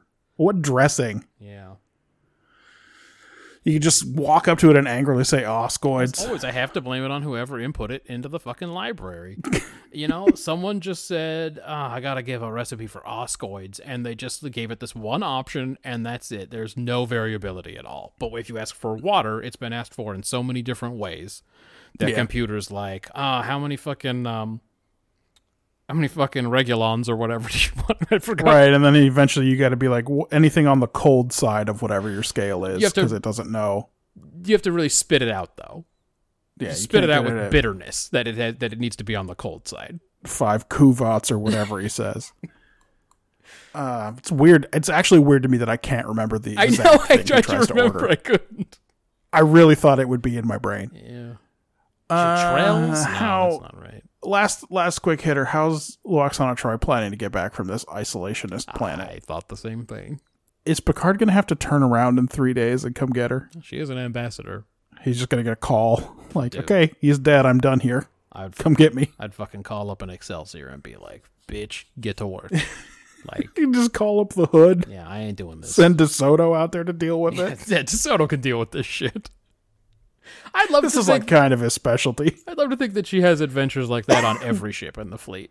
That DeSoto hates her too. That she's been on Yeah, that ship probably. and fucked everything. Uh, best actor, it's obviously Timicin. Yeah, he crushed it. Maybe best actor in this series. I mean, everybody knows I love Aladar was like but a uh, qu- a nice, quiet, beefy nerd who got emotional when he needed to and was strong when he needed to be, and it was just like this is like a, a really good performance. Should I watch Mash? I think I, I feel like I've said this before, but also I, it's like this is like a the good ver. He reminds me of the good version of what our dad maybe could have been, like an alternate universe. Oh, and Riker, of course, is the the normal version. That's right, Riker's the regular version. uh, worst actor B'Tardat. Like how how did he think he was not going to make them suspicious talking like that? Hey, should I watch Mash? Uh, it's not like a laugh riot. Okay. Um, it's okay. Mash is okay. Okay. I mean, this guy's in it, but he's playing a uh, a different character for sure. Just, you know, if that's the quality of actor they can get, you know. Yeah. Or Alan Alda and what have you. Yeah, he's it was in thirty or forty of them, I think. Yeah. Oh, the numbers are in. Oh, thank you, Landrew. All the numbers are in, Matt. Thank you, Landrew. Make sure to thank him. Thank you, Landry. Trying to teach him how to be the best Landrew he can be. Oh, Ooh, it was a last close place one. with uh, last place with twenty seven points. That's not bad for last. Enterprise Demons. Uh, it's not bad for Hey, last. demons. That's Uh, not so bad for last place. Yeah, the average score for last place before this week was eighteen point eight three. So tw- twenty seven Yeah. is one hundred and fifty percent of that score. The last time we had a last place so good was week 88 when the Omega Directive, Voyager, got a 28 and got last place. Oh, there you go. Uh, the all time best last place was a thirty four, by the way. Okay. Um, in third place with 35 points, which is again quite respectable. Deep Space Nine body parts. Yeah. Um, it got uh, 11 on premise and characterization. Uh huh. Voyager in second place this week with Drone, 36 points. Sure, they had to rip off a couple of TNG episodes to do it, but that formula works better than their usual approach. So, Yeah, that was your uh, your uh, top episode of the week. yeah, I had that one four over you, and you had half a life four over me. So that's sort of how they worked out. Yeah. I think it was probably all, a lot of it was in the premise. We were two apart on premise for both of those. The winner this week, 38 points, TNG half a life. That is their 37th win. They stole Voyager's third win from them Yeah. by two points this week. It's true of Voyager. Boy, they almost never come that close. Yeah, that's as close as they've come in some time. Hold on, I'm gonna do. I'm gonna. I'm gonna find the last time they were that close. It's probably going to be a while. Um, you're not kidding. Holy shit, guys! Oh, there's. Oh, I just found the number three. That's not good. If your total's three, you didn't come close. Oh, okay. They Uh, were they one last finished second in week 83, but that were eight In points off there. week 79. They were one point away from a win. They got 30, Ah. and the winner got 31. Uh, week 79 was an incredibly bad week. Yes. Uh, Turnabout Intruder, of course, the last episode of TOS scored 11 points. It got double zeros on premise, so and Borderland for Enterprise got a was 31 the shitty winner at 31 to win the week. Yeah. Was that uh, was that Enterprise's last win? No, they last one with Observer Effect, I think. Yeah, they won with Divergence, which only got a 25. So Oh shit! what a trash week that was. That I guess. All right, so it turns out that since Voyager was last this close to first place, Enterprise has won twice, but that's fine. yes. Uh, next week is a mailbag. Oh no, it's not. Yeah, wouldn't that be cool? That'd be great if it was a mailbag. no, it's not, Fuck. dude. You know what it is. Next week is Star Wars Episode Nine: The Rise of Skywalker. We already have some notes. No, some Chewbacca! notes for that. Oh, he's fine. Yeah, oh, he's okay. Don't worry about Chewie, everybody. He's gonna make it. Um, but after that, after we get through that, and mercifully are done with the Star Wars movies, Yeah. uh, we will be doing week ninety six of the Star Trek project. We're watching The Host, Hmm, Kareel Odan. a real Beverly centric episode. Mhm. Uh, we are watching Broken Link. Oh, That's the uh, season finale for Deep Space Nine. it's an Odo. an Odo episode. For Voyager, Extreme Risk Well, that sounds bad. Chro- chronicles the construction of the Delta Flyer, Oh God, that's why which was it was hinted at. foreshadowed. Yeah, I didn't talk Yeah. about it, but at one point they said they should build a new shuttle. Blech. and the second part of the Enterprise two-parter and penultimate episode, Terra Prime. No, I don't want to watch it. Yep, but uh, watching it will get us closer to These Are the Voyages, and then even closer to saving us, you know, more than an hour a week, so or every other week. 2021 is going to be all right, I think. Uh, that's the hope. That is the hope. Yep. All right, everybody. So send us some mail. Uh, that's brothers at brotherdate.com. We'll get to the mailbag again in three weeks. Um, uh, you can send us email. That's what I just said, brothers at brotherdate.com. You can get Twitter machine us. That's at brotherdate. That's what I meant to start with. Um, brain and brain. What is brain? Um, you can fucking go to the website. That's what I was. Yep. Brotherdate.com. That's where you can find all some the episodes in the Landrew and the Lobot. And otherwise, you know where to find us. You're already listening. All right, Peldor Joi, everybody. Peldor Joi. Real science really asserts its power. Starts forcing honest Americans, Honest to, uh, Terra Prime Americans. honest humans to mine moon rocks to study while uh, aliens eat at Chinese restaurants.